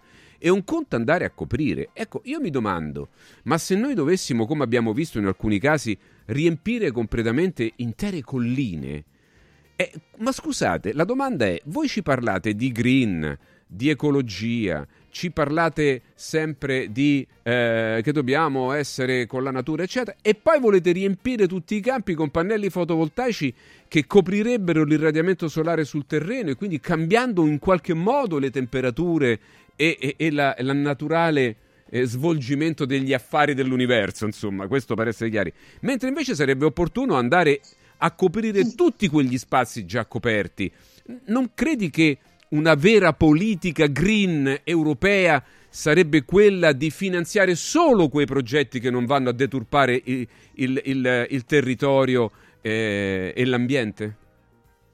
Ma senz'altro, io questo l'ho detto anche pochi giorni fa dove sono stata ospite proprio ad un meeting eh, di, organizzato dai produttori di pannelli fotovoltaici. Eh, il, il tema è proprio questo, cioè Va bene eh, promuovere l'utilizzo e l'installazione di pannelli fotovoltaici sugli edifici, sugli edifici pubblici, sugli edifici di privata residenza, certo. eh, appunto nelle aree industriali. Altro è occupare il suolo agricolo e attenzione, anche qui c'è il, il sistema dell'agrifotovoltaico che è un, um, un sistema di installazione dei pannelli che a parte sui capannoni agricoli, sui parcheggi delle aziende agricole, può essere anche installato nei terreni coltivati purché in maniera come dire, adatta, adeguata al tipo di coltivazione, di coltivazione. Faccio un esempio, ci sono dei tipi di coltivazione, anche le viti, in cui se si mettono dei pannelli ehm, fra un filare e l'altro mm. eh, ad una certa altezza, con una certa inclinazione eh, o addirittura mh, diciamo di taglio, non eh, vanno ad incidere mm. con la coltivazione della vite, anzi sotto certi aspetti possono anche schermare da certe intemperie. Allora, laddove questo sia possibile, ok, ben venga. L'importante è che non si ehm, anteponga l'interesse a produrre energia elettrica dal, da impianti solari fotovoltaici all'interesse a mantenere produttivo e vivo eh, il comparto agricolo. Mm. Poi c'è anche un'altra cosa da dire però, che puntare tutto sulle energie rinnovabili come sta facendo la Commissione europea eh, è profondamente sbagliato perché da uno studio che io quale membro della Commissione ITRE, Industria, Ricerca ed Energia del Parlamento europeo, ho letto proprio commissionato dalla nostra Commissione, svolto dai servizi di ricerca dello stesso Parlamento, è risultato che per avere una diciamo una, un gettito, una produzione di energia elettrica da fonti rinnovabili minimamente adeguata al fabbisogno energetico delle nostre imprese, delle nostre famiglie, ci servirebbe invece proprio un consumo di suolo mastodontico, cioè servirebbero distese di pannelli fotovoltaici e distese di parchi eolici, perché anche quello è un tema, il quale porrebbe ehm, darebbe origine a due problematiche. Prima, quella dello smaltimento poi, perché attenzione, tutti questi impianti hanno una, una vita eh, che ha un termine, mm. mediamente durano 20, massimo 30 anni, dopodiché devono essere sostituiti e smaltiti. Beh, più e che smaltiti, riciclati, il... perché sono tutti materiali riciclabili poi alla fine. Non tutti, non tutto è mm. completamente riciclati. Eh, una parte viene riciclata e una parte va smaltita. Mm eh, oltre al, al, fatto che è richiesta manutenzione, eccetera. Quindi attenzione perché eh, lo smaltimento e lo sanno già i paesi dove eh, appunto stanno sostituendo i vecchi pannelli viene fatto tramite interramento, quindi vengono Ma interrati, sì, messi questo, sottoterra. No, no, è assurdo. E certo, chiaramente, e chiaramente questi, eh, queste sostanze che compongono i pannelli poi vanno a inquinare il terreno in maniera abbastanza grave. Ma certo, perché è costoso poi comunque. C'è il, eh, il tema, costoso, il tema anche della, eh. della salvaguardia del paesaggio in Costituzione, nella nostra Costituzione, c'è la tutela del paesaggio e non mi potete venire a dire che fare campi eolici eh, o eh, i, i campi fotovoltaici non sia lesivo della bellezza del nostro paesaggio. Ma certo che lo è, purtroppo. Giusto ma no, che per schifo, dai, ma certo. E c'è un terzo tema ancora, che è quello delle materie prime. Allora, per produrre tutti questi eh, sistemi, questi impianti, per po- produrre anche poi le batterie in cui Mm-hmm. si devono stoccare eh, questi- que- questa energia, servono delle materie prime che l'Europa non ha, che importa al 90% dalla Cina. Allora, noi eh, siamo i pionieri dell'indipendenza energetica, abbiamo deciso di tagliare la nostra dipendenza dai fossili per non essere dipendenti dalla Russia, soprattutto dal gas russo. Tra parentesi, il gas naturale era ed è tuttora una delle fonti di energia più pulita e più a basso costo che ci siano, ok? Eh, infatti le- l'economia europea ha prosperato proprio grazie a questa. Allora adesso per tagliare questa dipendenza, perché lo ha deciso chi? Il governo americano, diciamolo, certo, certo. eh, noi ci stiamo legando mani e piedi ad una dipendenza dalla Cina per l'importazione delle materie prime critiche che sono il cadmio, il piombo, l'alluminio, il rame, tutti questi metalli che servono poi a, eh, a costruire le, eh, i pannelli, le batterie, eccetera, eccetera. Quindi dove pensiamo di andare? Quanta energia dovremo produrre per ricaricare tutti i mezzi elettrici che stiamo eh, producendo e proponendo agli europei di acquistare? E ancora l'ultima, da uno studio fatto di recente emerge che l'impatto ambientale dei mezzi elettrici, se non si considera solo la parte finale dell'utilizzo da parte dei consumatori, ma l'intero ciclo di vita dei mezzi elettrici, è superiore in termini di emissione di CO2 rispetto all'impatto ambientale dei mezzi a combustibili fossili. Quindi stiamo facendo tutto questo per niente. Questo se qui- vogliamo sì. salvaguardare l'ambiente. Ok, eh, purtroppo non abbiamo più tempo, però, cara Francesca, veramente eh, sei ufficialmente invitata di nuovo a parlare di questo argomento. no, perché con te poi si, con parla, si conversa benissimo. Eh, e hai un ruolo istituzionale importante che speriamo tu possa continuare anche dopo, dopo le nuove elezioni. Grazie. Però, eh beh, sì, per forza, dai. E come facciamo? E che facciamo? Ci mandiamo gli scappati di casa lì? Dai, abbi pazienza. No, però, quello che voglio dirti è che questo argomento è un argomento delicatissimo, dove la conoscenza tecnica è fondamentale. Ecco perché dobbiamo ridiscuterne. Perché è ovvio che l'obbligo, orrendo obbligo, che si vu- vuole eh, insinuare in qualche modo, costringere le persone alle sostituzioni, alle auto elettriche, questo e quell'altro, è una cosa oscena. Invece un graduale passaggio con l'aumento miglior- e il miglioramento delle tecnologie, questo va fatto. Io ad esempio sono uno che- di quelli che gira in elettrico da più di dieci anni, ma perché sono nelle condizioni di poterlo fare senza inquinare, ok? Perché è ovvio quello che dice Francesca, ma, ma è chiaro che il combustibile fossile finirà e che quindi la transizione dovrà essere fatta. Un motore, un Ma motore... anche su questo, eh, anche su questo perdonami, Fabio, perdonami. La, la cosa che invece tutti auspicano, soprattutto gli addetti ai lavori, è che si arrivi al punto di avere un mix energetico Eh certo, equilibrato, eh, ci stavo arrivando. dove le fonti Esatto. energetiche siano Ci sia stavo- i combustibili fossili Certo. che il nucleare che Esatto. Ci stavo arrivando. rinnovabili. e- ci stavo arrivando e stavamo dicendo, è proprio questo l'argomento della nostra anche futura discussione, cioè se si potesse fare una eh, si potesse vivere una situazione ibrida, cioè miscelata, laddove i fossili invece che finire magari nel 2050 potrebbero finire nel 2200 e quindi da qui al 2200 trovare altre fonti di energia. Ecco, questa è la logica del buonsenso, no, Francesca, del padre di famiglia, cioè eh, de- del sedersi al tavolino e con competenza capire cosa si deve fare nel futuro. No, da domani mattina tutto green. tu- Ma che state dicendo? Questa è la follia generale. Anche perché i cinesi che ci vendono le materie prime per le batterie sono i primi a non utilizzarle, perché le loro batterie, poi ne parleremo qui perché io ho molta documentazione su questo, sono già fatte di altre cose totalmente differenti che non hanno nulla a che vedere con l'inquinamento e che anzi sono anche logiche da pensare. Perché sono fatte di pesi che vengono riportati, si, si utilizza la gravità, i grandi pesi sollevati e poi riscesi, l'acqua che viene rimandata nei bacini, quella è la vera batteria. C'è più perdita sì, ma è totalmente ecologica ed è riutilizzabile all'infinito senza alcuna perdita per l'ambiente. Ci sono molti metodi. Il problema è che poi ci sono anche i business.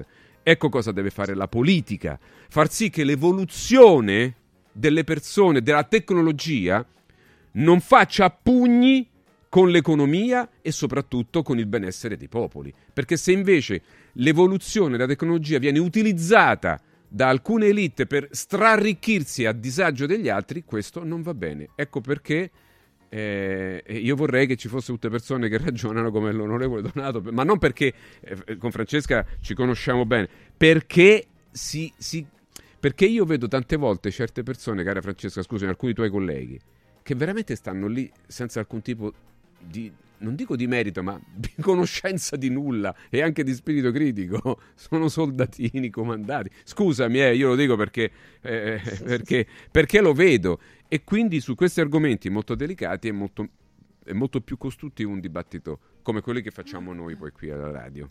Grazie, per, grazie, buona grazie, giornata. Grazie, grazie, a voi, grazie, grazie per aver partecipato. Un saluto a tutti coloro che ci hanno seguito. Grazie, alla prossima. Alla prossima, grazie. E a domani. A domani. Ciao Fabio, a domani. Fabio Duranti domani mattina avete l'assicurazione in scadenza, il momento giusto per chiamare Mondo Polizza. Sono gli specialisti delle polizze ed offrono i migliori prodotti assicurativi al prezzo più basso del mercato grazie agli accordi con le primarie compagnie assicurative RC Auto, Casa, Infortuni per professionisti con la possibilità di pagamenti rateali, anche questa è un'altra esclusiva di Mondo Polizza. Per avere un preventivo potete telefonare, il numero è lo 06 5576 903 06 5576 903 potete inviare una mail info chiocciolamondopolizza.it potete andare di persona a Roma via Quirino Maiorana 157 a Rieti via delle Orchidee 2D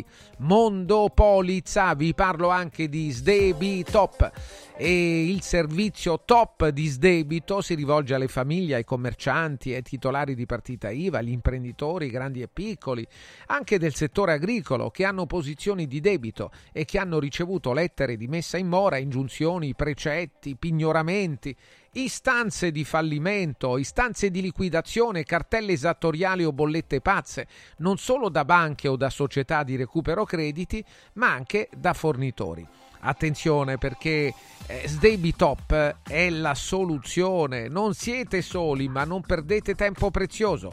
Chiamate l'800 50 60 30. Sdebitop è a Roma, a Milano e in tutta Italia. E il coordinatore nazionale è l'avvocato Francesco Innocenti. Segnate il numero verde 800 50 60 30. 800 50 60 30. Chiama un giorno speciale allo 06 88 33 033. Bello? No, bellissimo! Buono? No, buonissimo! Saldi? No, saldissimo! Da Occhiali in Cantiere non ci accontentiamo dei semplici saldi, ma abbiamo il saldissimo! Montature da vista firmate a solo un euro. Cosa aspetti? Vediamoci da Occhiali in Cantiere, Capena, Colleferro, Frosinone, occhialiincantiere.it. È arrivato il carnevale da Mauris, i grandi magazzini italiani del risparmio. Super prezzi dal 27 gennaio al 10 febbraio. Dash lavatrice in polvere, 71 misurini 12,99 euro. Vidal bagno doccia 1,29 euro. E straordinario assortimento di accessori, maschere e costumi per il carnevale. Cerca il Mauris più vicino a te su mauris.it e fai scorta di convenienza. Mauris!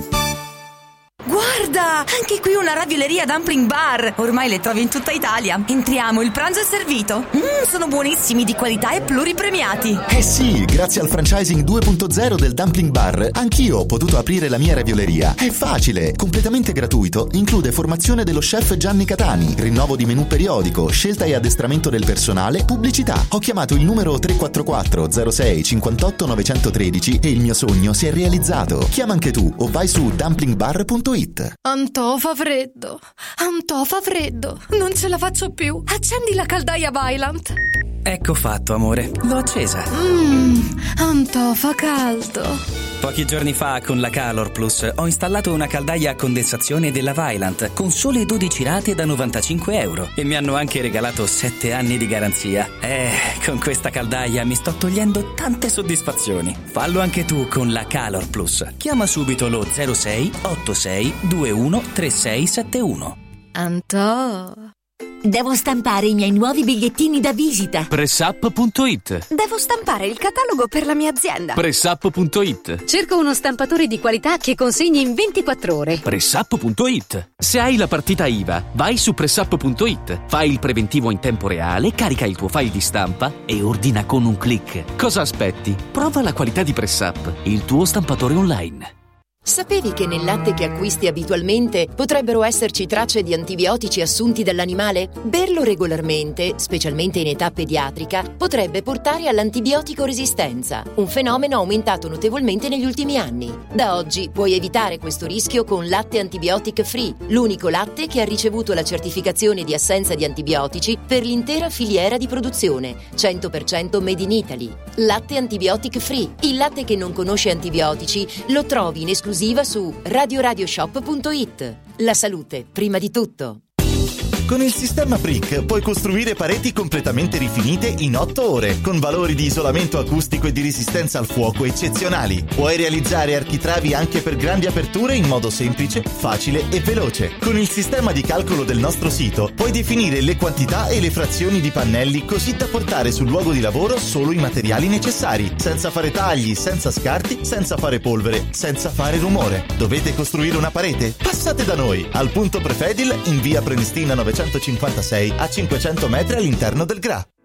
Inizia subito a perdere peso con A17, il programma di semi-digiuno sostenuto che ha ricevuto il più alto indice di gradimento per la qualità del prodotto e i risultati ottenuti. In soli 28 giorni, riduzione del giro vita e del grasso localizzato, controllo dell'appetito, mantenimento del tono muscolare e fino al 31 gennaio ricevi in omaggio l'Ipo, il nuovo integratore che stimola il metabolismo riducendo stress, zuccheri e grassi nel sangue. A17 più l'Ipo, in esclusiva su radioradioshop.it a soli 144 euro il valido aiuto per tornare in forma.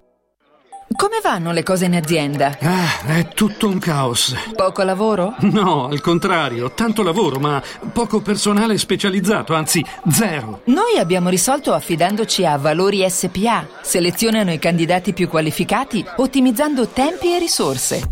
Se sei un candidato in cerca di occupazione o un'azienda in cerca di professionisti, scegli Valori SPA, Agenzia per il lavoro e la consulenza. 06 62 27 90 54 o valorispa.it. Accendi la tua voglia di news. Radio Radio si ascolta in DAB. Cerca Radio Radio nella lista canali della tua Radio DAB, anche in auto. E goditi un ascolto perfetto.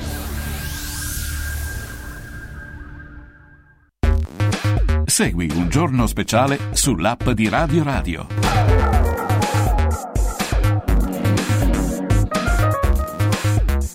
Siamo qui, eccolo, le 12.48 minuti, il nostro critico televisivo. Una punturina oggi, poi l'appuntamento sarà venerdì, come sapete, appena tornato da Rio de Janeiro. È riuscito con fatica, ma è riuscito anche ad incontrare Artur Coimbra, detto Zico. Eccolo Marco Vittiglio, buongiorno. Buongiorno. Ciao Francesco, buongiorno Artur, a tutti. No? Artur, detto Arturo. Artur, Ant- Artur Antunes Coimbra, in arte Zico. Zico, buongiorno a tutti i, tele- i radio, teleradioascoltatori di Radio Radio. Ecco. Grazie Marco, non dimenticare la lingua italiana, eh, perché andando Mai. in Brasile magari parli il portoghese, ormai tu lo, lo- lo parli correntemente, credo, vero? Ma sì, sì, in maniera, in maniera fluida, Fluida, diciamo. fluida, eh, fluida. Sì, sì, sì, Che ha di bello ancora il Brasile? C'è qualcosa di buono adesso oppure no? Il Brasile ha tutto di bello tranne che la pioggia di questi giorni Ah, che vabbè, ha, ha invaso veramente tutta Rio de Janeiro, comprese le prove del Sambodromo, sai ci sarà il carnevale dal 9 al 17 di febbraio e arriva gente da tutto il mondo. Comunque Rio è veramente una città meravigliosa, come dicono loro, Sidagi meravigliosa. fantastica. Allora, eh, veniamo alla televisione italiana, però mettiamo da Sì. parte la città meravigliosa, veniamo sì, all'Italia, ma sì, dai. Ma sì, ma io ho seguito tutto anche da lì, eh, perché non Eh, è lo che mi so, sfugge nulla, Francesco. immagino. E mi sono visto del Debbio che dritto e rovescio, più che altro il titolo potrebbe essere eh, l'ispirazione di un film per Rocco Siffredi che imperversa nelle pubblicità, dritto e rovescio, anche di fianchetto magari. E lui invita persone del Debbio in studio che da nessun'altra parte nel pianeta avrebbero possibilità di esprimersi in quel modo. E momenti prende anche le botte lì dentro. Il vero è che ha dovuto far ricorso Sì. alla sicurezza interna dell'emittente No, non posso lavora. crederci, ma veramente. E quel, raga- e quel ragazzo gli ha detto in pratica, passiamola alla romana, oh, non mi fate incazzare perché io poi qui faccio il casino, gli ha detto. Ah, sì? E questo dice no, sicurezza, portatelo via per favore. Questo l'hai invitato tu del Debbio, eh. Eh, Lo inviti tu. credo. Ma tu pensi che capi- sia tutto organizzato o no? Marco? No, no, che organizzato, quello stava lì incazzato nero e aveva anche torto, capisci? E invece del Debbio si è dovuto difendere giustamente con la sicurezza interna. Assurdo, Francesco, assurdo. Uno mattina in famiglia, Sì. i grandi vecchi della canzone, e io lo spiego, vengono chiamati solo nel mese antecedente Sanremo, la domenica e il lunedì. Sì. A dispetto di quello che mi ha scritto Bertoletti sui social, no? dice non mi sfidare sul mio campo, no, non è che ti sfido, io ti do la prova provata, perché? Perché persone eh, che eh, come, che ti posso dire, come Ricky Gianco, come Tony Dallara, come Robertino, Robertino l'ho visto invitato solo da una persona in realtà, dalla Serena Bortone un anno fa. No, ma Per anche tutto il resto- Mara Venier per- anche, no? Appunto. sì, Sì, sì, sì. per tutto il resto dell'anno, però non li invitano, Ah, certo, non li guardano. ragione, ragione. E lui non me può di Bartoletti perché lui là poi Rai ci partecipa, ci lavora. Qua ci scrivono Bartoletti è il numero No, mi uno no, mi della critica No, musicale. mi è venuto a scrivere, ma tu sai che esiste Rai Storia e grazie Arcangelo, No, lo no, so no, no, Arcangelo, certo, grazie Arcangelo. Arcangelo che lo so che esiste Rai Storia, ma Rai Storia sono e te che te che te, ma quelli sono pezzi che tu mandi come un jukebox, jukebox metti il gettone, ma no, invitati di persona, il grande Nicolino di Bari, io ero una- non lo vedo gli altri mesi, capisci? Non lo vedo mai. Poi chiamano a uno mattina in, in- in famiglia il nuovo santone Giovanni Terzi che lui vorrebbe spiegarci le canzoni, il significato, cosa che noi a Radio Radio facciamo da una vita, così come abbiamo spiegato che la Carrà era già avanti e trasgressiva con le sue canzoni, no? Perché tutti Arrivano molti, Luca, Luca. molti messaggi favorevoli per Marco Vittiglio. Avanti, Marco. Certo, ma è verità Francesco. Luca Luca, la canzone, parlava di un ragazzo che invece di fare l'amore con una donna aveva scelto l'omosessualità. Ai, ai, Pedro. Pedro, un Ai, ragazzino ai, che appena Sì. sviluppato e sviluppato gli faceva vedere le stelle, ma non quelle del Oh, cielo. Così, così come Diacono, che lui invita Alberto Bertoli, il figlio di Pierangelo Bertoli. L'altra volta ho detto, hanno nominato la canzone Spunta la luna dal monte in quel Sanremo meraviglioso, mi sembra del 94, ma lui non mi nomina, non mi nomina Andrea Parodi, che è stato fino all'ultimo giorno sul palco a cantare, scomparso tragicamente giovanissimo. Così come quando nominano Pescatore, eh, Bertoli è stato un trasgressivo, perché quando canta Pescatore, che poi ha fatto cantare magistralmente alla Mannoia, quella canzone parla della nonna che era una birichina, Ai, perché ai, prima ai. dice proteggi, certo, eh, eh, dice pescatore, pro- Dio proteggi il mio uomo che sta in mezzo al mare. A un certo punto dice arriva un altro uomo che mi regala una rosa. Non fallo tornare mio marito perché questa è una storia bella. Mia, Cioè, Poi dopo, storia, quando ha sì. finito, c'è stata la copula, hanno fatto l'amore, l'amante prende e scappa. Ti prego, farlo ritornare, quella è una, una storia nata già finita, quindi parla di una birichina, capisci? che è anche giusto perché siamo birichini anche noi maschietti, Beh, no, capito? certo, certo. Uomini e donne, uomini e donne. Giovanni Tra- Terzi, eh, Terzi Giosi, è diventato, che sarebbe il, com- il Terzigio, dell'avventura. Terzigio, sì. esatto, è, diventato più, eh, più presente di Cravattone Caprarica, capito? Se magna, se balla, se parla, se canta. Lui è Ginger e Fred, uno di lei, lui sta sempre dappertutto, tutti al comparone. Poi la mattina, cioè e le la domenica mattina non riesco a capire come si possa andare in questo modo, questo trend. Cioè, a sua immagine, la Santa Messa, l'Angelus, Linea Verde, Mela Verde vanno da un minimo di share dal 20% in su, un, da un milione e mezzo a 3 milioni di telespettatori, poi arriva a citofonare la 2, a proposito, auguroni infiniti alla Perego di una guarigione pronta, di una eh, immediata ristabilizzazione, perché veramente eh, auguri grandi, ma si arriva a citofonare Rai 2 dell'avventura e se passa dai 3 milioni a 400 mila persone al 3%, cioè non si può vedere sta cosa. Peggio solo di Diaco, credo, no? O no? Ma se la battono, se, eh, la, se battono. la giocano se la giocano alla grande, Francesco. Oltretutto c'è stata una cosa incredibile perché poi proprio eh, nel 2004, condotto dalla stessa Ventura, che complimento per quell'edizione, cantano un sacco di brani, c'è stata una canzone meravigliosa di Mario Rosini, Sei la vita mia, una canzone pazzesca, a parte che non l'hanno nominata è arrivata seconda, ma non si può non ricordare la tua condizione, conduzione del festival dove Tony Renis fu il direttore artistico e arrivò Celentano gratuitamente per amicizia di Tony, neanche una parola ne hanno fatto. Mara Venier, quando Bartoletti mi dice no perché vengono invitati, Mara Venier lo smentisce clamorosamente perché Mara Venier eh, dice dopo tanti anni, sai a chi Francesco, a, Vilda, a Vilma De Angelis, quella che canta Patatina, no? Ce la Sì, sì, ma come no, l'abbiamo vista poi, Eh, certo. e dice, è una vita che non venivi in televisione. Questo a testimonianza che quello che scrive mi scrive Bartoletti non è vero. Dice no perché sempre sono invitati. Siamo alla quando, frase, come, Marco, come? intramuscolo, frase, dobbiamo chiudere. La frase la riservo per venerdì Ah, prossimo, vabbè, benissimo, Francesco. molto bene, bene, Però bene, ti, bene. Voglio, ti voglio dire una cosa, Sì. ti voglio, ti finiamo con questo, Sì. finiamo con questo. Sì. E, la Blasi va dalla Toffanin, dalla Toffanin per promuovere l'uscita del libro e quando la sua amica Toffanin le alza la parla per farla schiacciare, l'assist, no, dice beh di qualcosa per promuovere il libro, dice no ma io non sono capace a fare questo, ma come? Gli hai portato il libro, vai lì per promuoverlo e poi dici che non sei capace, ma sei diventata timidona, sei andata a raccontare tutto. Marco la- Vittiglio, Eh, chiudiamo dai, qui dai. venerdì Ciao, 12.30. ragazzi, ciao, Grazie, il nostro buongiorno al professor Andrea Lepri, gastroenterologo e endoscopista di Villa Mafalda. Buongiorno professore, benvenuto.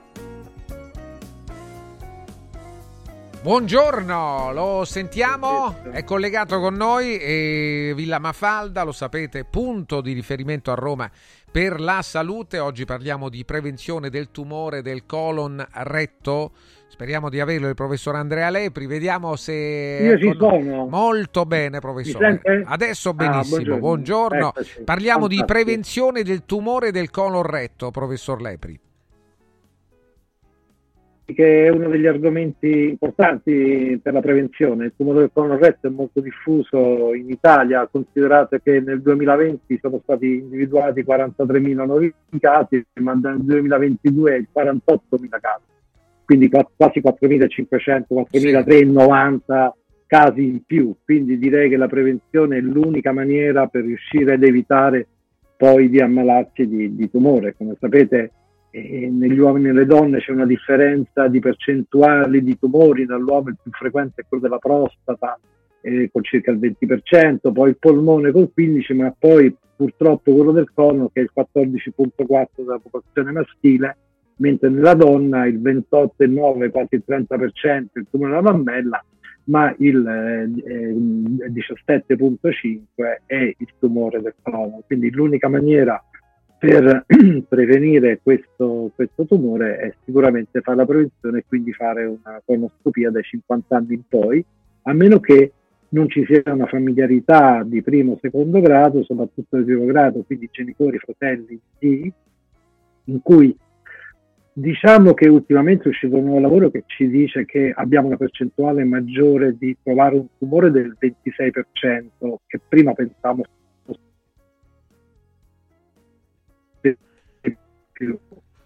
comunque, Aspe- mettiamo meglio il collegamento, proviamo a migliorare il collegamento, forse è meglio un eh, collegamento telefonico, Luciano, per chiudere.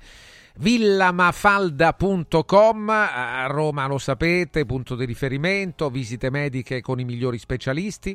Noi stavamo parlando adesso di un problema serio, eh, la prevenzione del tumore del colon retto, un problema molto serio.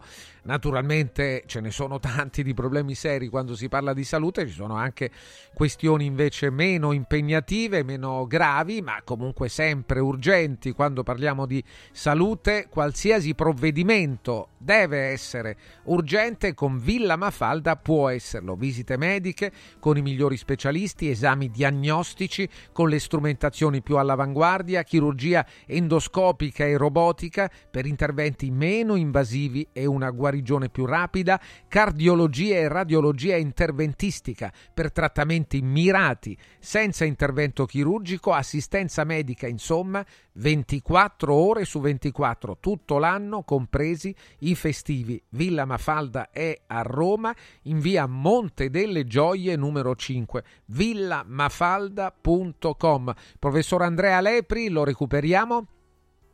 Eccomi, mi sente? Sì, meglio professore. Allora ecco, stavamo parlando anche di percentuali, di numeri eh, riguardo proprio all'incidenza dei tumori sugli uomini e sullo, sulle donne e parlavamo del colon retto. Sì, appunto, la, la, prevenzione facendo una coloscopia dai 50 anni in poi è molto importante per evitare questo tipo di tumore, non abbiamo molt'altro di completamente affidabili, particolarmente se già c'è una um, eh, familiarità di primo o di secondo grado, come stavo dicendo, in cui abbiamo un 26% in più di possibilità del tumore del colon e quindi se c'è qualcuno che ha dei genitori degli zii di primo grado dovrà cominciare a fare una conoscopia, io consiglio intorno ai 35-40 anni. Purtroppo stiamo trovando anche adesso polipi e tumori giovanili che prima ne trovavamo meno anche perché si facevano meno indagini, non avevamo gli strumenti che abbiamo adesso, i nuovi conoscopi sono con l'intelligenza artificiale, quindi il margine di errore è ancora ulteriormente diminuito, chiaramente in mano a un esperto endoscopista eh, questo diciamo oltre a tutto il tumore del colon retto è completamente asintomatico. Quindi quando ci sono i primi sintomi in genere è già tardi. Quindi è bene fare prevenzione come lo fanno la donna per la mammella per il tumore eh, della cervice o gli uomini controllando il PSA e eventualmente l'ecografia o la risonanza per la prostata quindi la prevenzione è l'unica maniera che abbiamo reale per poter sconfiggere questo tumore. E questo direi ci arriva limpido, questo suggerimento che ci dà il professor Andrea Lepri. Grazie professore, buon lavoro. villamafalda.com, tutte le informazioni villamafalda.com. Grazie al professor Lepri e Grazie buon lavoro professore. Grazie a lei. Linea alla regia, torniamo tra poco col dottor Rosario Sorrentino. Chiama un giorno speciale allo 06 88 33 033.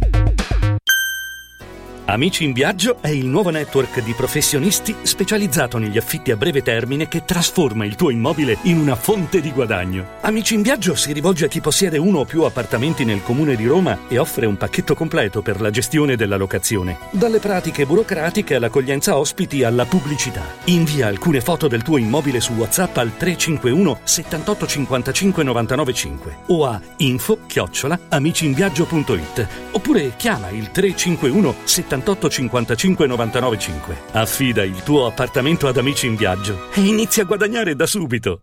Riscopri l'importanza e la bellezza di un sorriso sano e splendente. I dentisti di Solo Sorrisi sono a disposizione per la salute e la bellezza della tua bocca.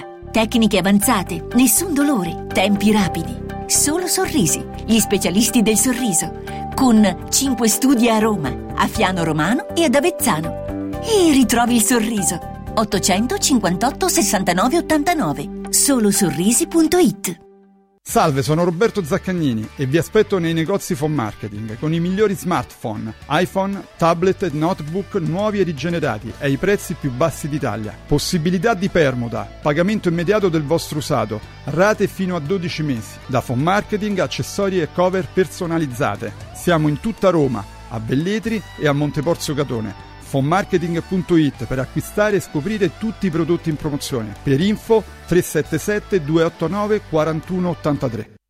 Parte la Golden Week di Universo Oro, la settimana degli affari d'oro. Solo per una settimana Universo Oro acquista il tuo oro usato con una quotazione straordinaria di 42 euro al grammo, solo fino a sabato 3 febbraio. 42 euro al grammo netti, senza commissioni con pagamento immediato. Blocca subito il prezzo. Chiama l'800 13 40 30. Golden Week di Universo Oro. Trasforma subito in denaro il tuo oro usato.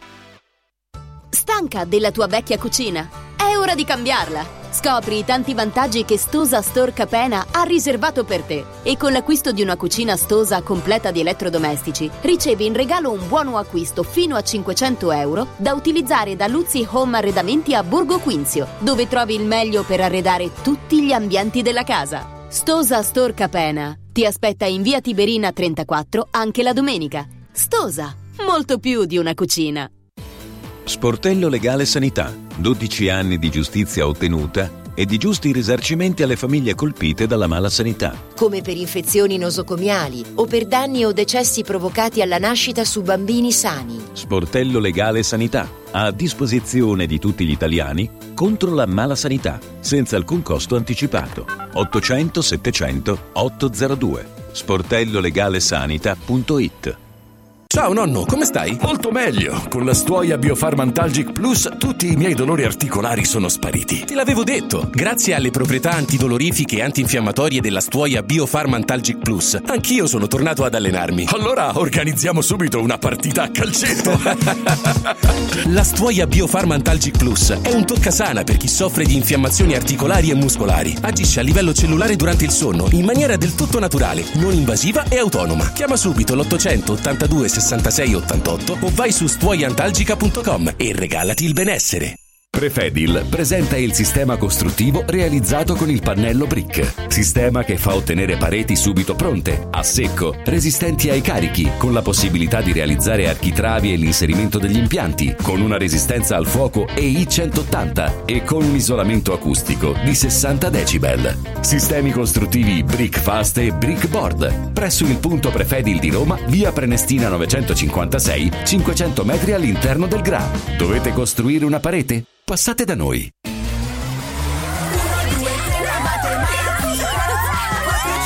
Silenzio! A Carnevale tutti a Cinecittà World! Sì! Da quest'anno il carnevale si festeggia a Cinecittà World. Parata dei carri, spettacoli, sfilate e premiazione delle migliori maschere. Scatenati nella più grande battaglia di coriandoli di Roma e scopri la novità 2024. Hotel Transilvania. Ingresso a 10 euro e torni gratis quando vuoi entro marzo. Info e biglietti su cinecittàworld.it. Segui un giorno speciale sull'app di Radio Radio.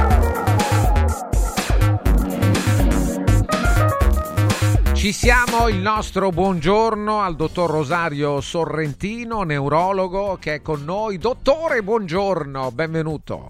Bu- Buongiorno Francesco, come sta? Buongiorno, bene, bene, bene, mi muovo, faccio allenamento e Ecco, quindi sono, ecco, io ho una sono domandina. Sì, sì, sì. Io ho una domandina per lei che è sempre la stessa poi. Eh, La sta facendo Sì, o sì. no questa No. attività fisica? Si, Sì.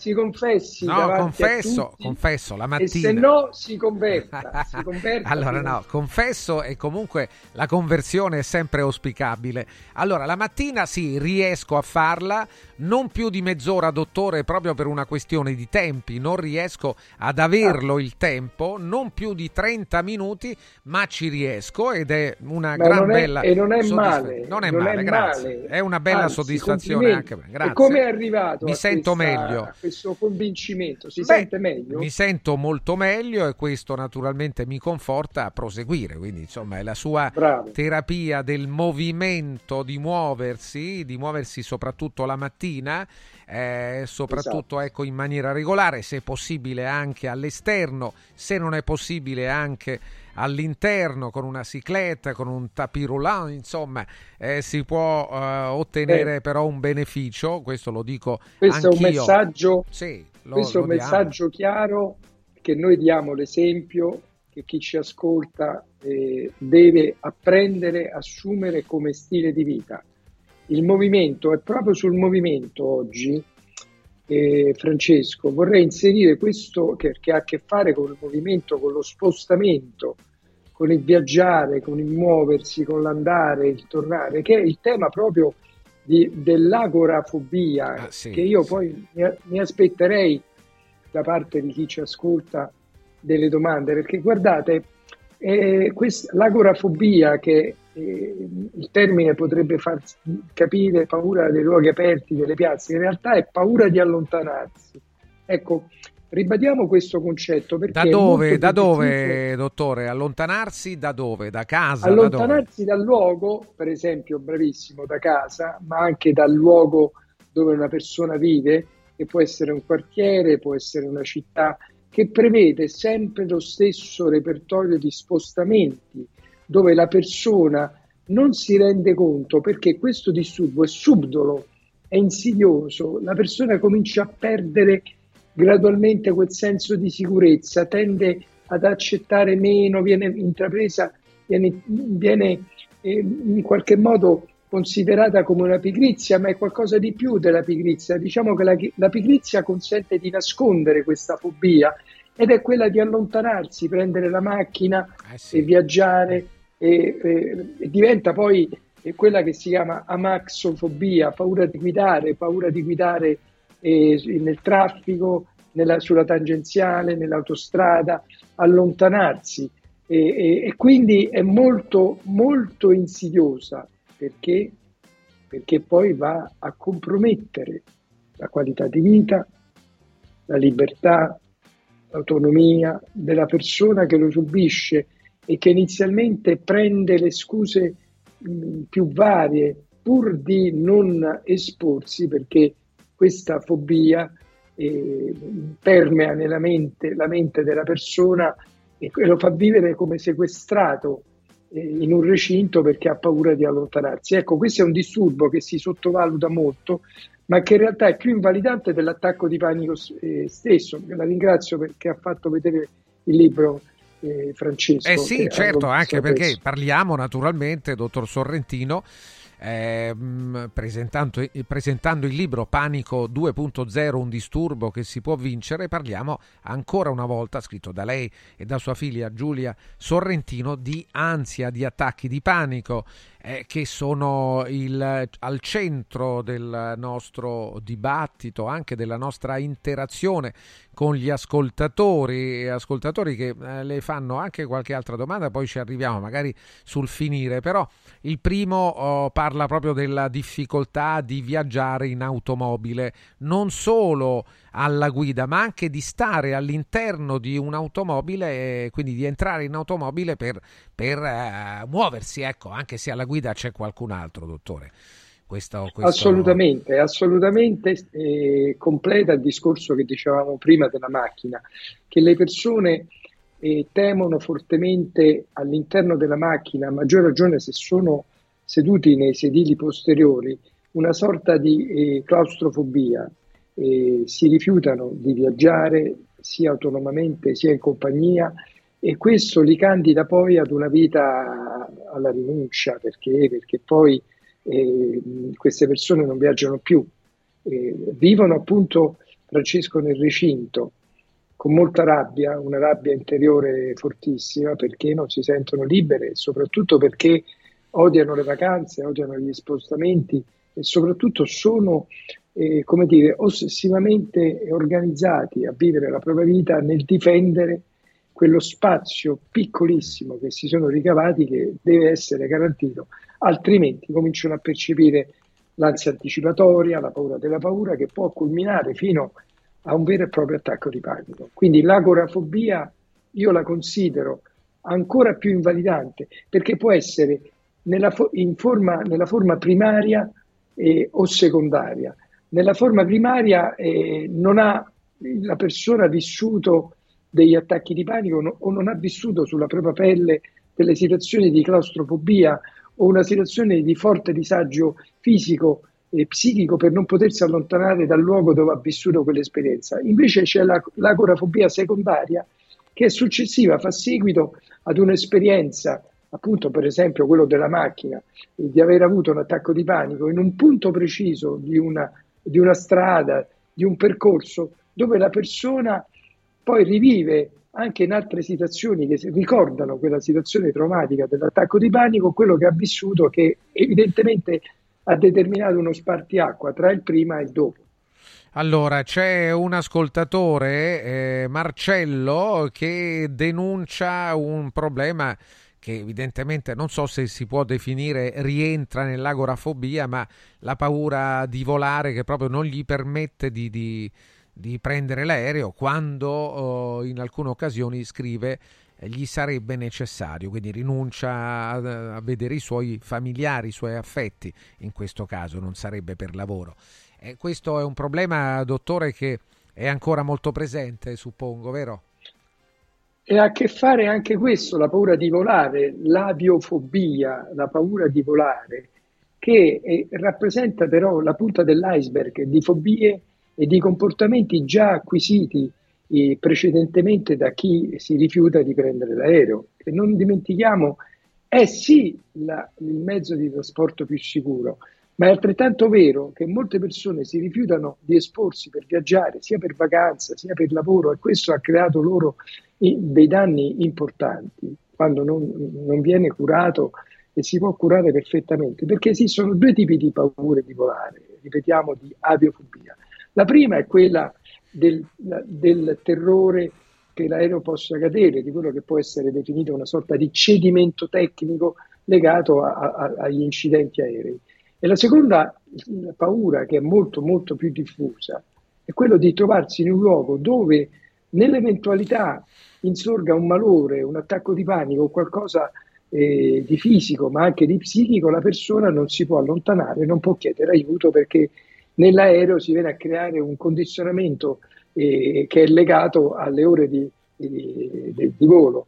Io ho visto tantissimi e vedo tantissimi pazienti che poi con le cure farmacologiche eh, specifiche e anche con una psicoterapia cognitivo-comportamentale. A proposito, ieri so che avete conosciuto la bravissima dottoressa Francesca Weiss, sì, sì, a proposito della psicoterapia sì. cognitivo-comportamentale, che è molto brava, è molto brava anche perché lavora, lavoriamo in tandem proprio sui disturbi d'ansia, eh, che è un pianeta molto diffuso, quello dei disturbi d'ansia.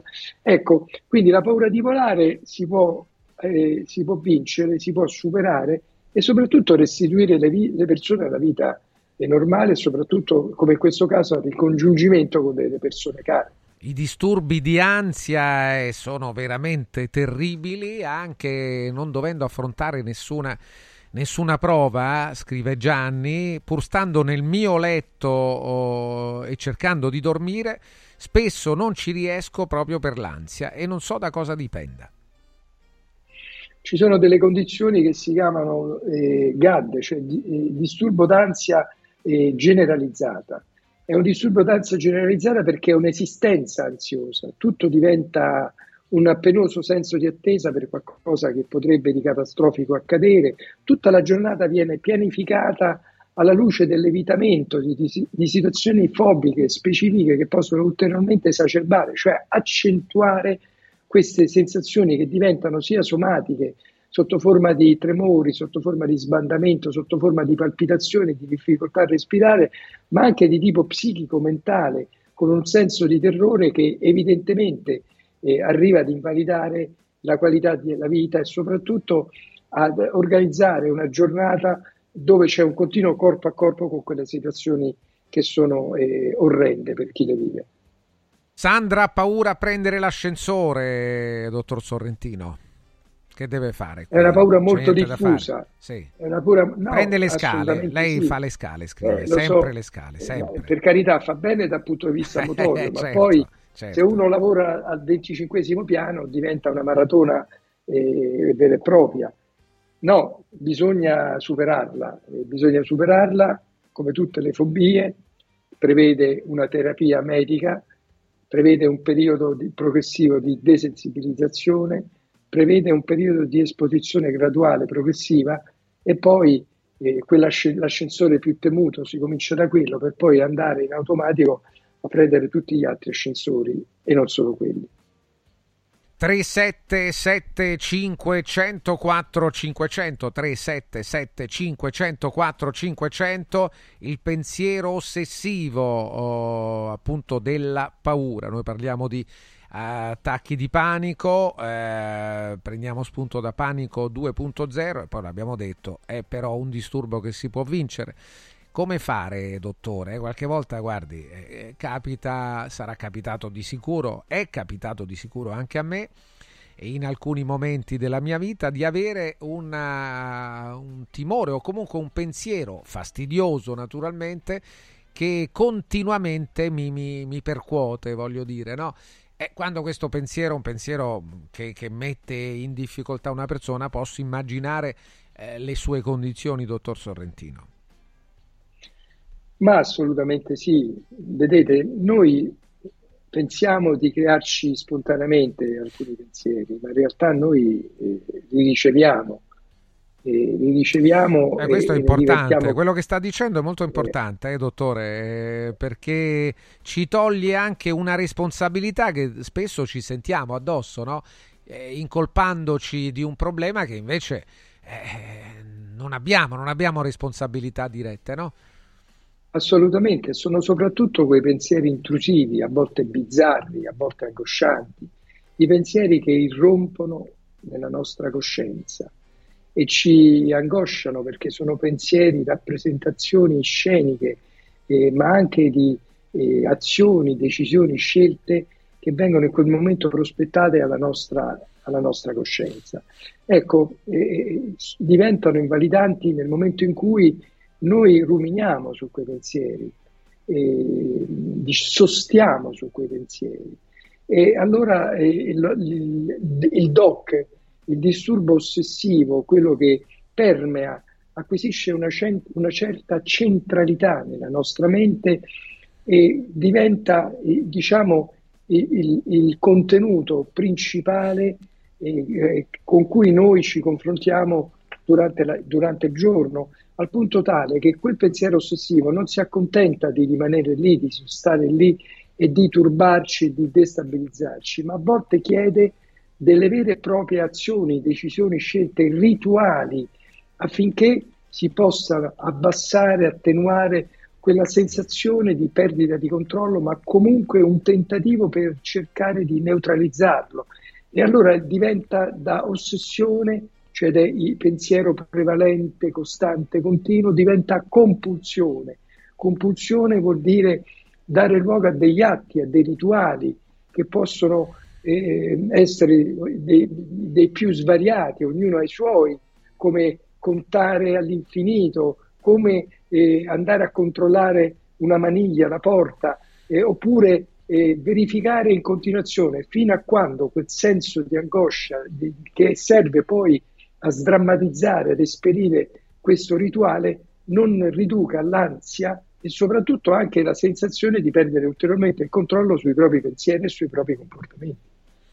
Uh, Andrea uh, insiste sul, su questo, come, come, si spiega avere l'ansia di stare in mezzo a tanta gente, appunto l'agorafobia, allo stadio, nei concerti, al teatro, al cinema, anche in ambienti piccoli, non solo in ambienti grandi. Dottore, io per esempio, scrive sempre Andrea, non riesco più ad andare al teatro né al cinema. Ma guardate, qui noi ci troviamo di fronte. a. non sono ambienti una... enormi, no? Non sono ambienti. Sì, però... però sono affollati, sono affollati.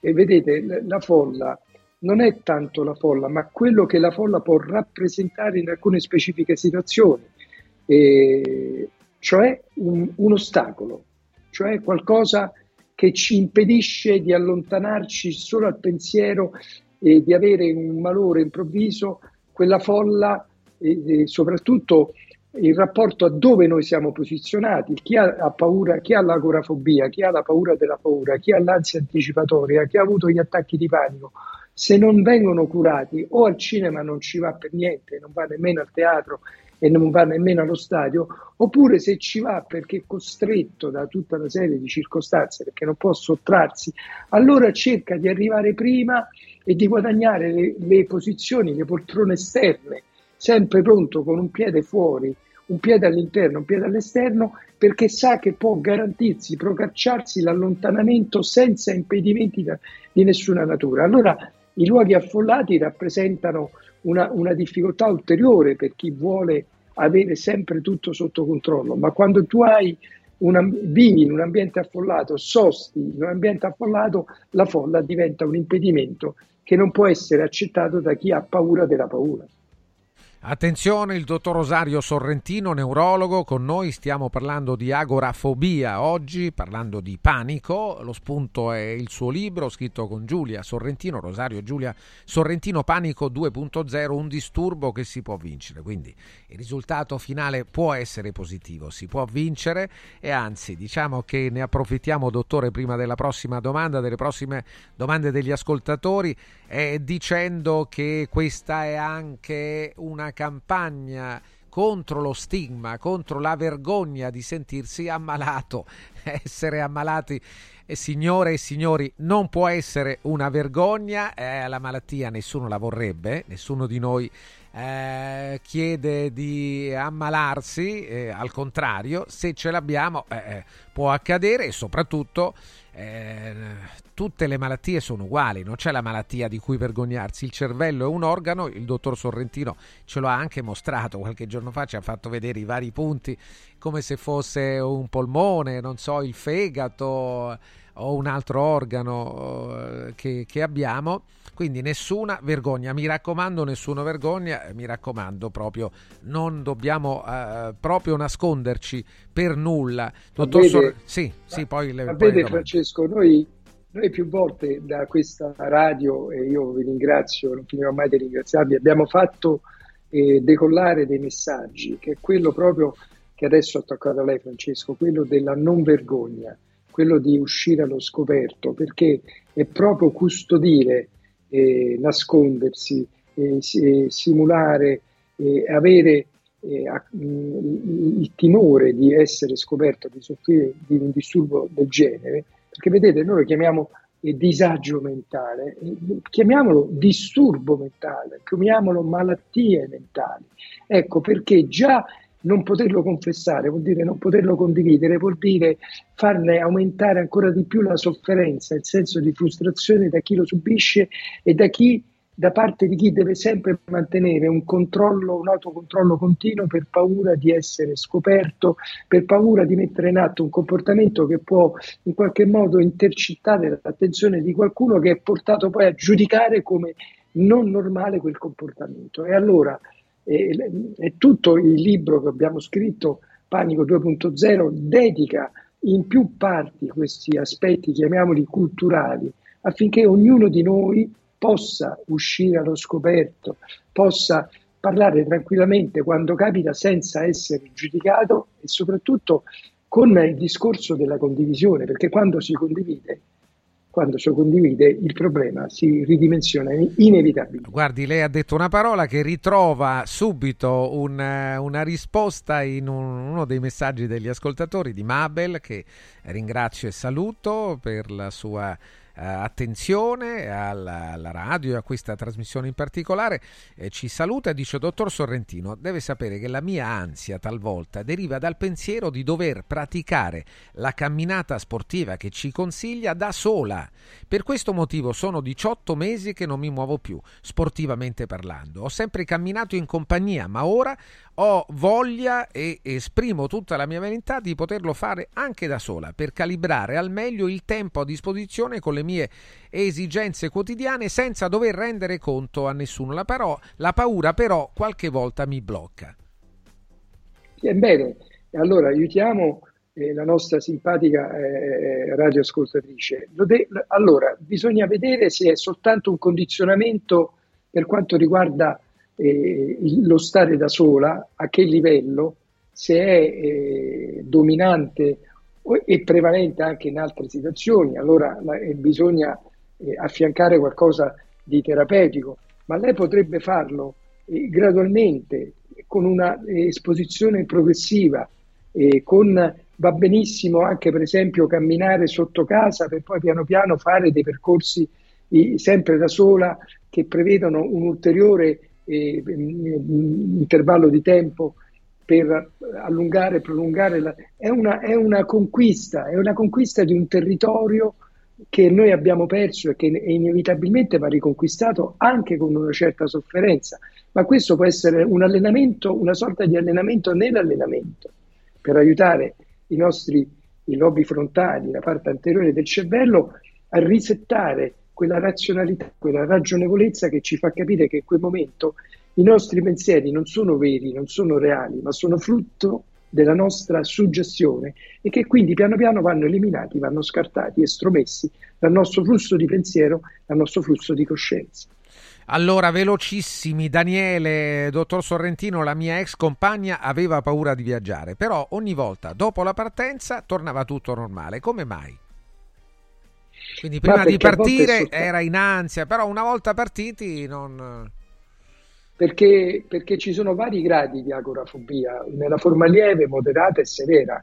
Evidentemente la, la ragazza era, eh, eh aveva l'idea chiaramente la metteva in uno stato di agitazione di inquietudine, ma poi una volta esposta eh, a quella situazione riusciva, in virtù del fatto che lei evidentemente aveva eh, una eh, agorafobia lieve, riusciva a, a, prevalere l'autocontrollo e quindi a, a gioire della partenza e del viaggio.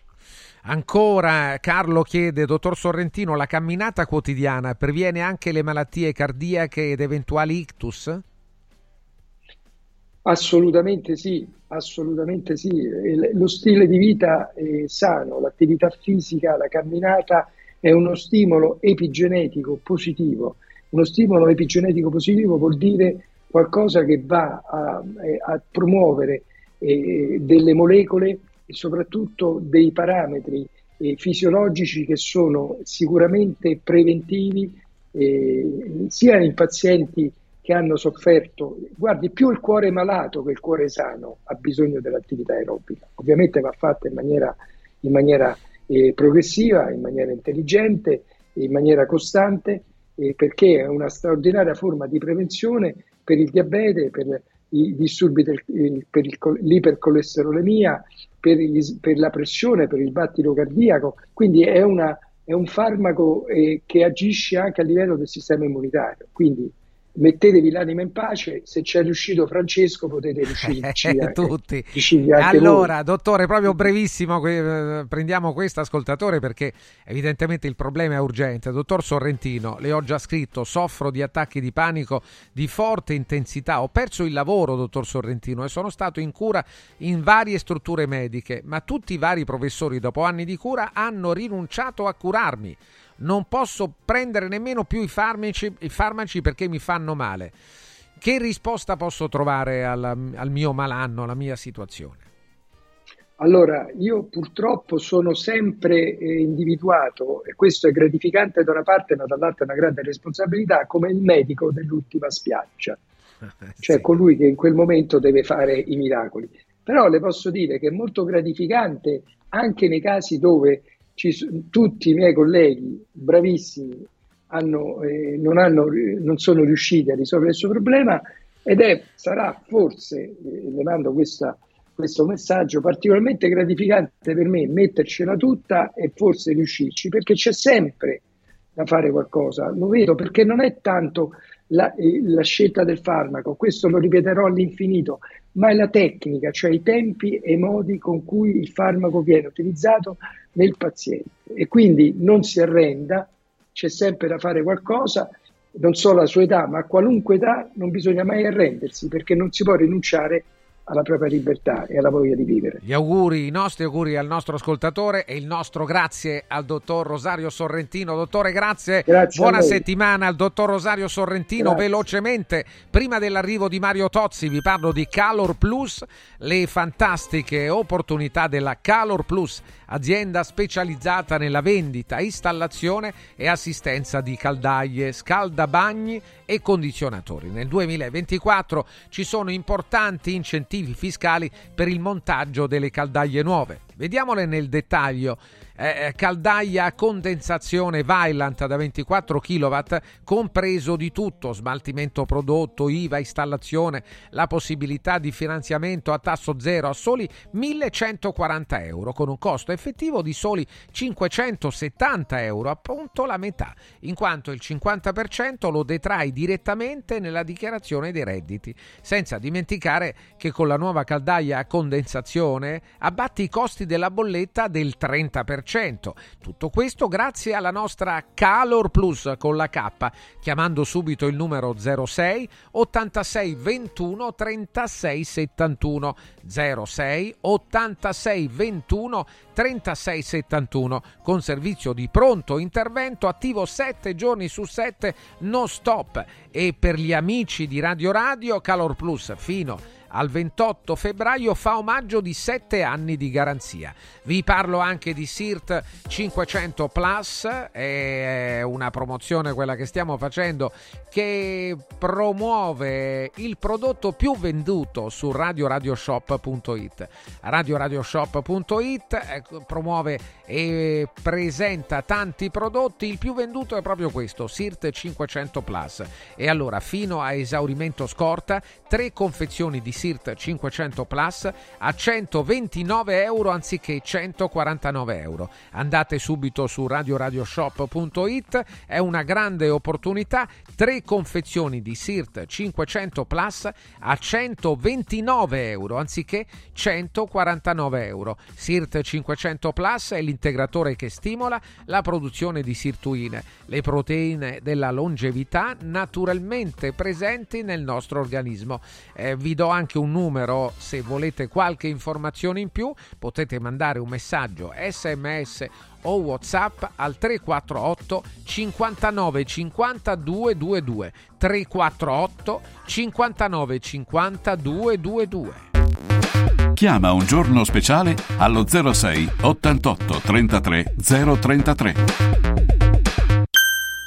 È bello sapere che in qualsiasi momento c'è chi si prende cura di te Villa Mafalda c'è sempre. Per la salute della mia famiglia mi affido a Villa Mafalda, dove è possibile eseguire tutte le prestazioni mediche di cui abbiamo bisogno 24 ore su 24, dalle visite con i migliori specialisti agli esami diagnostici fino alla chirurgia. Villa Mafalda, la tua clinica privata polispecialistica nel cuore di Roma. Villa Mafalda è in via Monte delle Gioie 5. Info e prenotazioni su villamafalda.com. Convenzionata con le maggiori compagnie assicurative. Una speciale convenzione è riservata agli ascoltatori Radio Radio. Il centro medico estetico Salus Genovese è sempre all'avanguardia. Infatti trovi elettromedicali per il ringiovanimento di viso, collo e décolleté. E i prezzi? I prezzi sono i più bassi del mercato. Prova MS AIFU e Hydra Facial. Prenota una consulenza gratuita al numero 06 44 20 92 81. Salus Genovese a San Cesareo 06 44 20 92 81. Salute e bellezza su misura per te. Lascia fuori il mondo dalla tua casa. Freddo, caldo, sporco, restano in strada.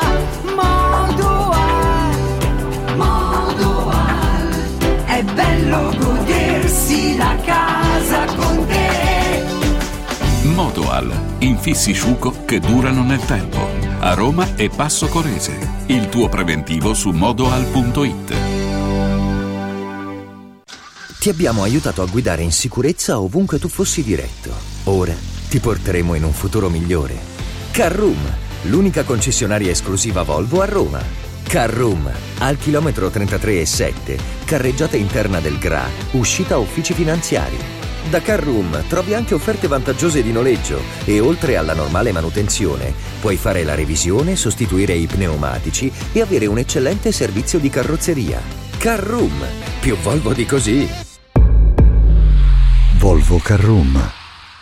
Cerco lavoro. Compra il giornale e vedi offerte di lavoro. Già fatto. E trovo concorsi statali, parastatali, comunali, provinciali, enti vari. Calma, calma. Te la do io la soluzione. Quadrifoglio Immobiliare cerca giovani da avviare alla carriera di agente immobiliare. Fidati, è una cosa seria. Quadrifoglio Immobiliare è una soluzione per tutti. La soluzione fortunata. Telefono 06 273320. Ricorda 06 273320.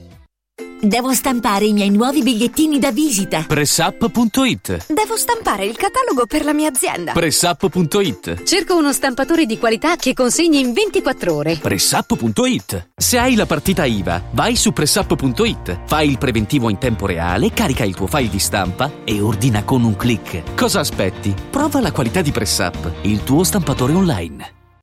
Benvenuto Lipo, il nuovo straordinario integratore naturale della Sirt Life per combattere stanchezza, affaticamento, fame nervosa, sbalzi glicemici, grasso nel sangue e nervosismo. Lipo, testato scientificamente, interviene stimolando il metabolismo. Lipo è innovativo ed efficace. Scopri Lipo su radioradioshop.it e approfitta delle combinazioni Lipo più Sirt 500 Plus al prezzo speciale solo per gli ascoltatori di Radio Radio. Lipo più Sirt 500 Plus per elevare naturalmente il tuo livello di benessere. Ehi, hai sentito che da Arte Arredamenti sono iniziati i saldi? Sì, e gli sconti arrivano fino al 60%. Tante cucine, camere da letto, divani, armadi e tanto altro questo mese sono scontati del 60% e in pronta consegna. Trasporto e montaggio sono gratuiti, non li paghi. Vieni nei 5 grandi punti vendita Arte di Roma e approfitta dei grandi saldi di questo mese. Cerca il punto vendita più vicino su arte.it. Arte con l'H davanti. Le emozioni prendono vita con Zomarin Discovery. Tra i suoni e i colori della natura potrai incontrare i nostri amici animali nelle nuove 13 dimostrazioni educative, assistere al simpatico Topo Gigio Show e divertirti con le nostre attrazioni didattiche. Ingresso maggio fino a 14 anni e parcheggio gratuito. Cosa aspetti? Prenota su zomarin.it. Viva Zomarin! Questa è la musica che ascoltate altrove, però provate a girare sui 104.5, c'è una frequenza madre, ma c'è anche il canale digitale terrestre 253 su Radio Radio, c'è anche un'applicazione superba dove ascoltate altra musica. Questa è la musica di Leo Kalimba, Enjoy with my choices. All over the world.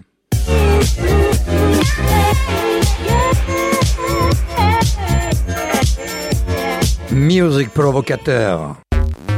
Segui un giorno speciale sull'app di Radio Radio.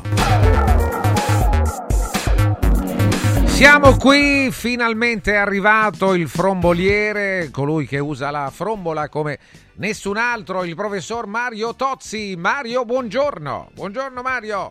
Caro Francesco. Mariuccio, qui- carissimo. Ma c'è un analfabetismo Sì, istituzionale. terribile, terribile, sì. Un analfabetismo istituzionale. Ma a chi ti stai eh, rivolgendo, Mario? Ma penso per esempio a questi qui della- del povero del, del carabiniere che ha fatto quella Ah, figura sì, di sì, M, la sai, vabbè, Della eh. metà. Della fa quello che vuole, però, scusa, ognuno è No. libero di pensare. Come no, No, dai, Mariuccio, su. No, tu stai nell'esercizio delle tue funzioni di pubblico ufficiale e fai quello che vuoi. Eh vabbè, No? perché mica ha fatto qualcosa, non ha, No, non ha disatteso il servizio. Presidente della Repubblica e poi dici che non è il tuo presidente. Eh, scusami, eh. io posso Dai, dire non un- è il mio presidente, ma formidabile cazzaro. sei un formidabile cazzaro. Se io che sto a, sto a casa, io carabiniere sto a casa, poi sarà che io carabinieri conosco bene perché mio padre lo era e c'era un senso del dovere che era un altro, mi sarebbe mai sognato di dire una frase così, anche se ha avuto presidenti che non erano certamente quelli da lui preferiti, quindi stiamo parlando proprio del... Eh, pensa di- ho pensato, dico, ma da chi avrà preso questo che dice questa cosa? Indovina un po'? Eh, non lo so, Mario, da chi? Da chi avrà preso? Mario? E indovina un po' chi ha pubblicato in un Twitter di qualche tempo fa Mattarella non è il mio presidente? Non credo, non credo né Salvini né la Meloni, eh. Proprio Salvini! Ah, Salvini? No, io pensavo... Mamma mia! No, no, dai, Ma non- che figura di M! Può succedere uno, scivolo- uno scivolone, dai, può, può succedere a tutti. Ma Salvini, scusa Francesco, non era lo stesso? Dimmi se mi sbaglio perché questa del Presidente sono sicuro, l'ho rivisto twittato, quindi no. Ma non è Salvini quello, cioè, dimmi, aiutami. Quello che augurava qualche tempo fa nello stesso Australian Open Sì? a Djokovic Sì? di vincere Sì? per eh, come diciamo come ti posso dire eh, eh, contro i- gli stessi italiani. Era lui, aspetta, aspetta, perché questa foto adesso te la vado no, a trovare. non credo. No, non no. credo manco io, adesso te la vado a trovare e vediamo. Cioè, alla fine stiamo parlando di questo. Questo si chiama, sai che poi qui ognuno parla di qualcosa, ma si chiama analfabetismo istituzionale. Tu, nelle, nelle caserme dei carabinieri, che cosa c'è appeso al muro, Francesco? Sì, ma, no, ma mamma mia, ma- c'è? ma c'è il Presidente della Repubblica, ma l'hai detto Che cosa giù- ci cosa- sarà pure il crocefisso, ma scusami, eh, tu pure l'hai Su detto. che ma- cosa sì. giuri? E beh, quindi diciamo che un carabiniere che bestemmia in pubblico non è proprio una cosa. No, vabbè, non, non ha bestemmiato, non credo. No, tu hai detto del crocifisso. Sì, sì. Allora, io sto dicendo una cosa, eh, tu sei un rappresentante delle istituzioni. Le istituzioni in questo paese sono quelle che vedi. Puoi dire queste istituzioni non sono le mie, ma anche se avesse detto Giorgia Meloni non è il mio presidente, eh, non è che puoi dire una cosa del genere in pubblico, nell'esercizio delle tue funzioni. E no, eh. no, non, non si può fare e non si può giustificare, una cosa di una pesantezza senza fine. L'hanno per adesso trasferito, non lo devono trasferire, lo devono cacciare.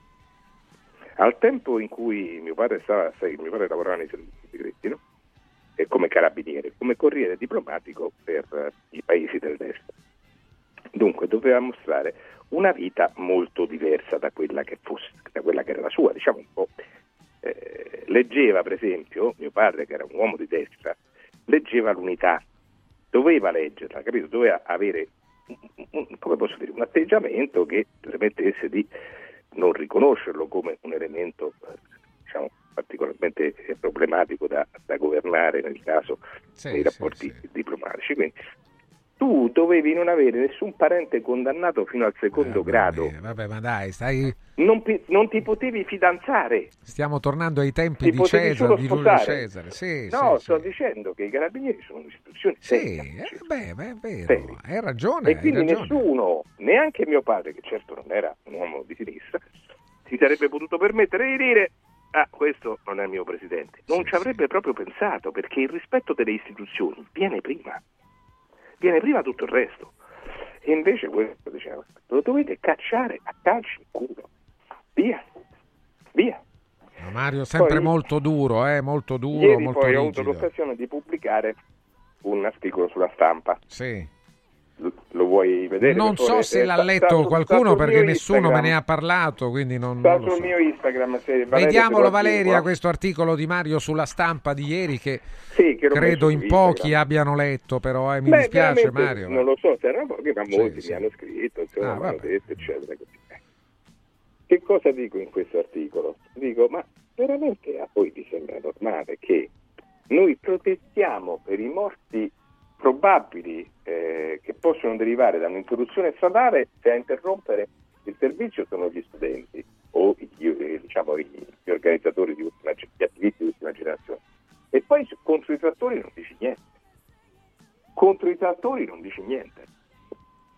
E, e infatti, dimmi se è vero, sulla 106 c'è stato un morto. Francesco? Sì, sì, eh, lo so, mi dispiace, che devo dire. Ho visto l'articolo, ecco, lo stiamo mostrando anche noi, un gesto simbolico, la vera follia è distruggere la terra. Il geologo, nessun danno al quadro. Come nessun Eh. danno al quadro? Hai fatto riferimento, dice, vabbè, sì. Alla Gioconda.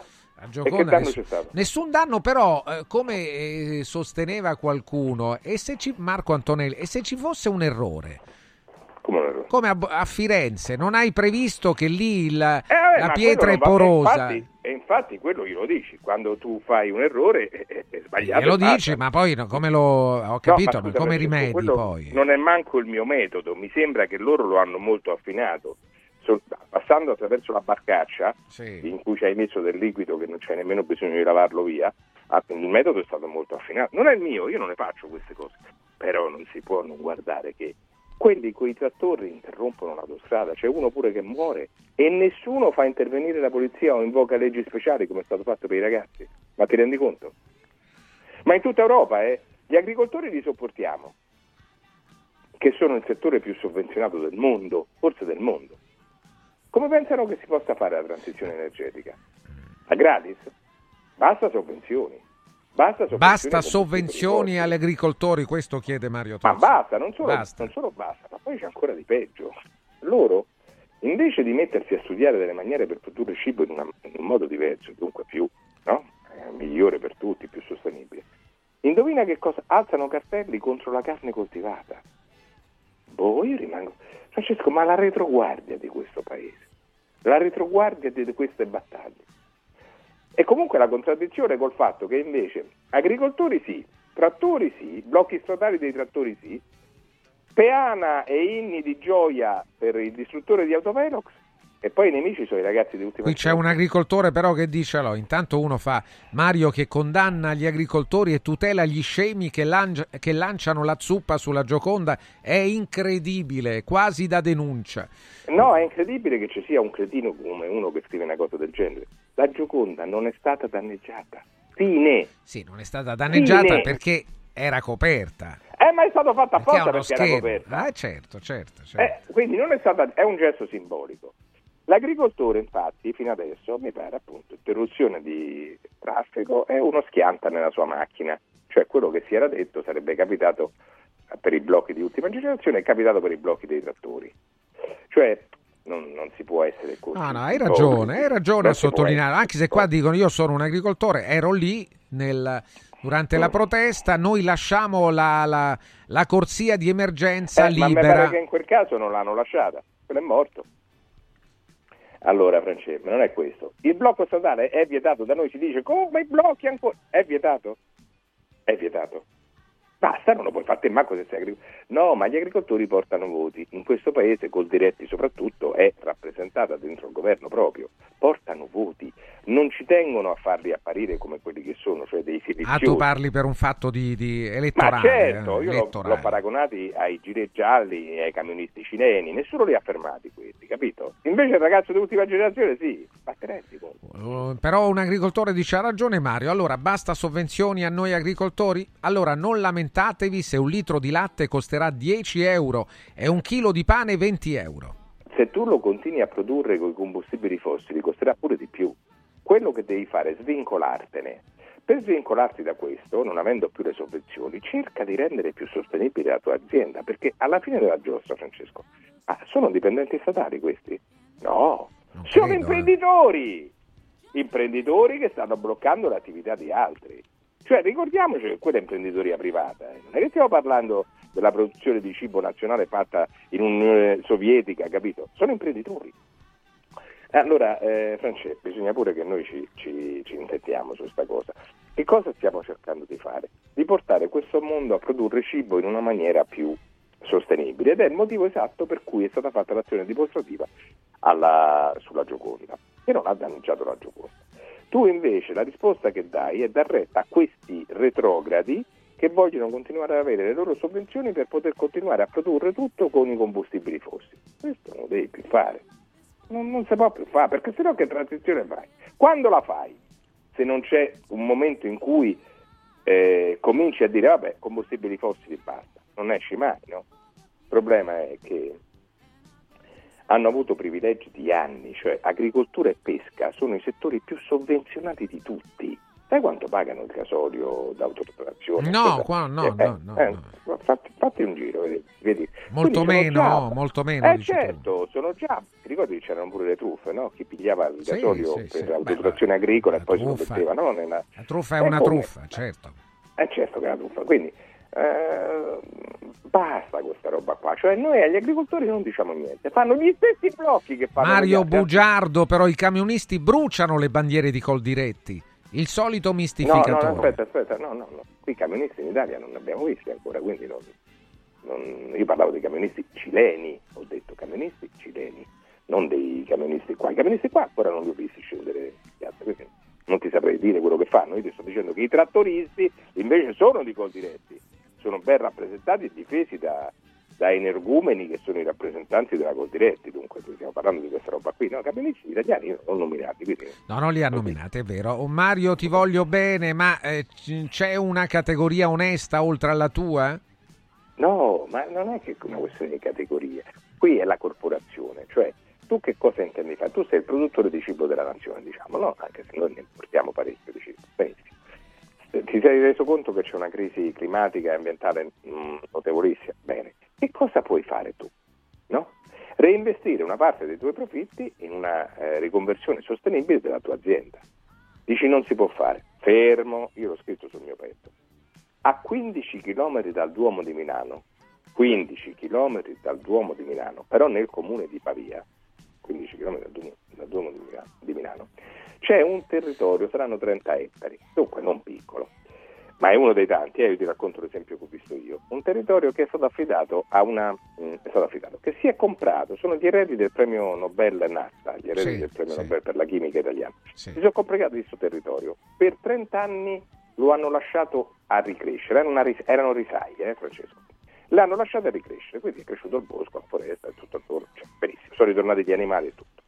Poi sono tornati lì, hanno risagomato delle risaie più piccole di quelle di prima, perdendo circa il 10% di territorio apparentemente produttivo, lasciando però fasce di bosco, filari di alberi e tutto questo. Adesso loro producono un riso di qualità ottima, con quasi zero pesticidi, con quasi zero combustibili fossili e nella stessa quantità delle risaie accanto in cui il 100% del territorio è trasformato in risaie. Si chiamano esperimenti neorurali.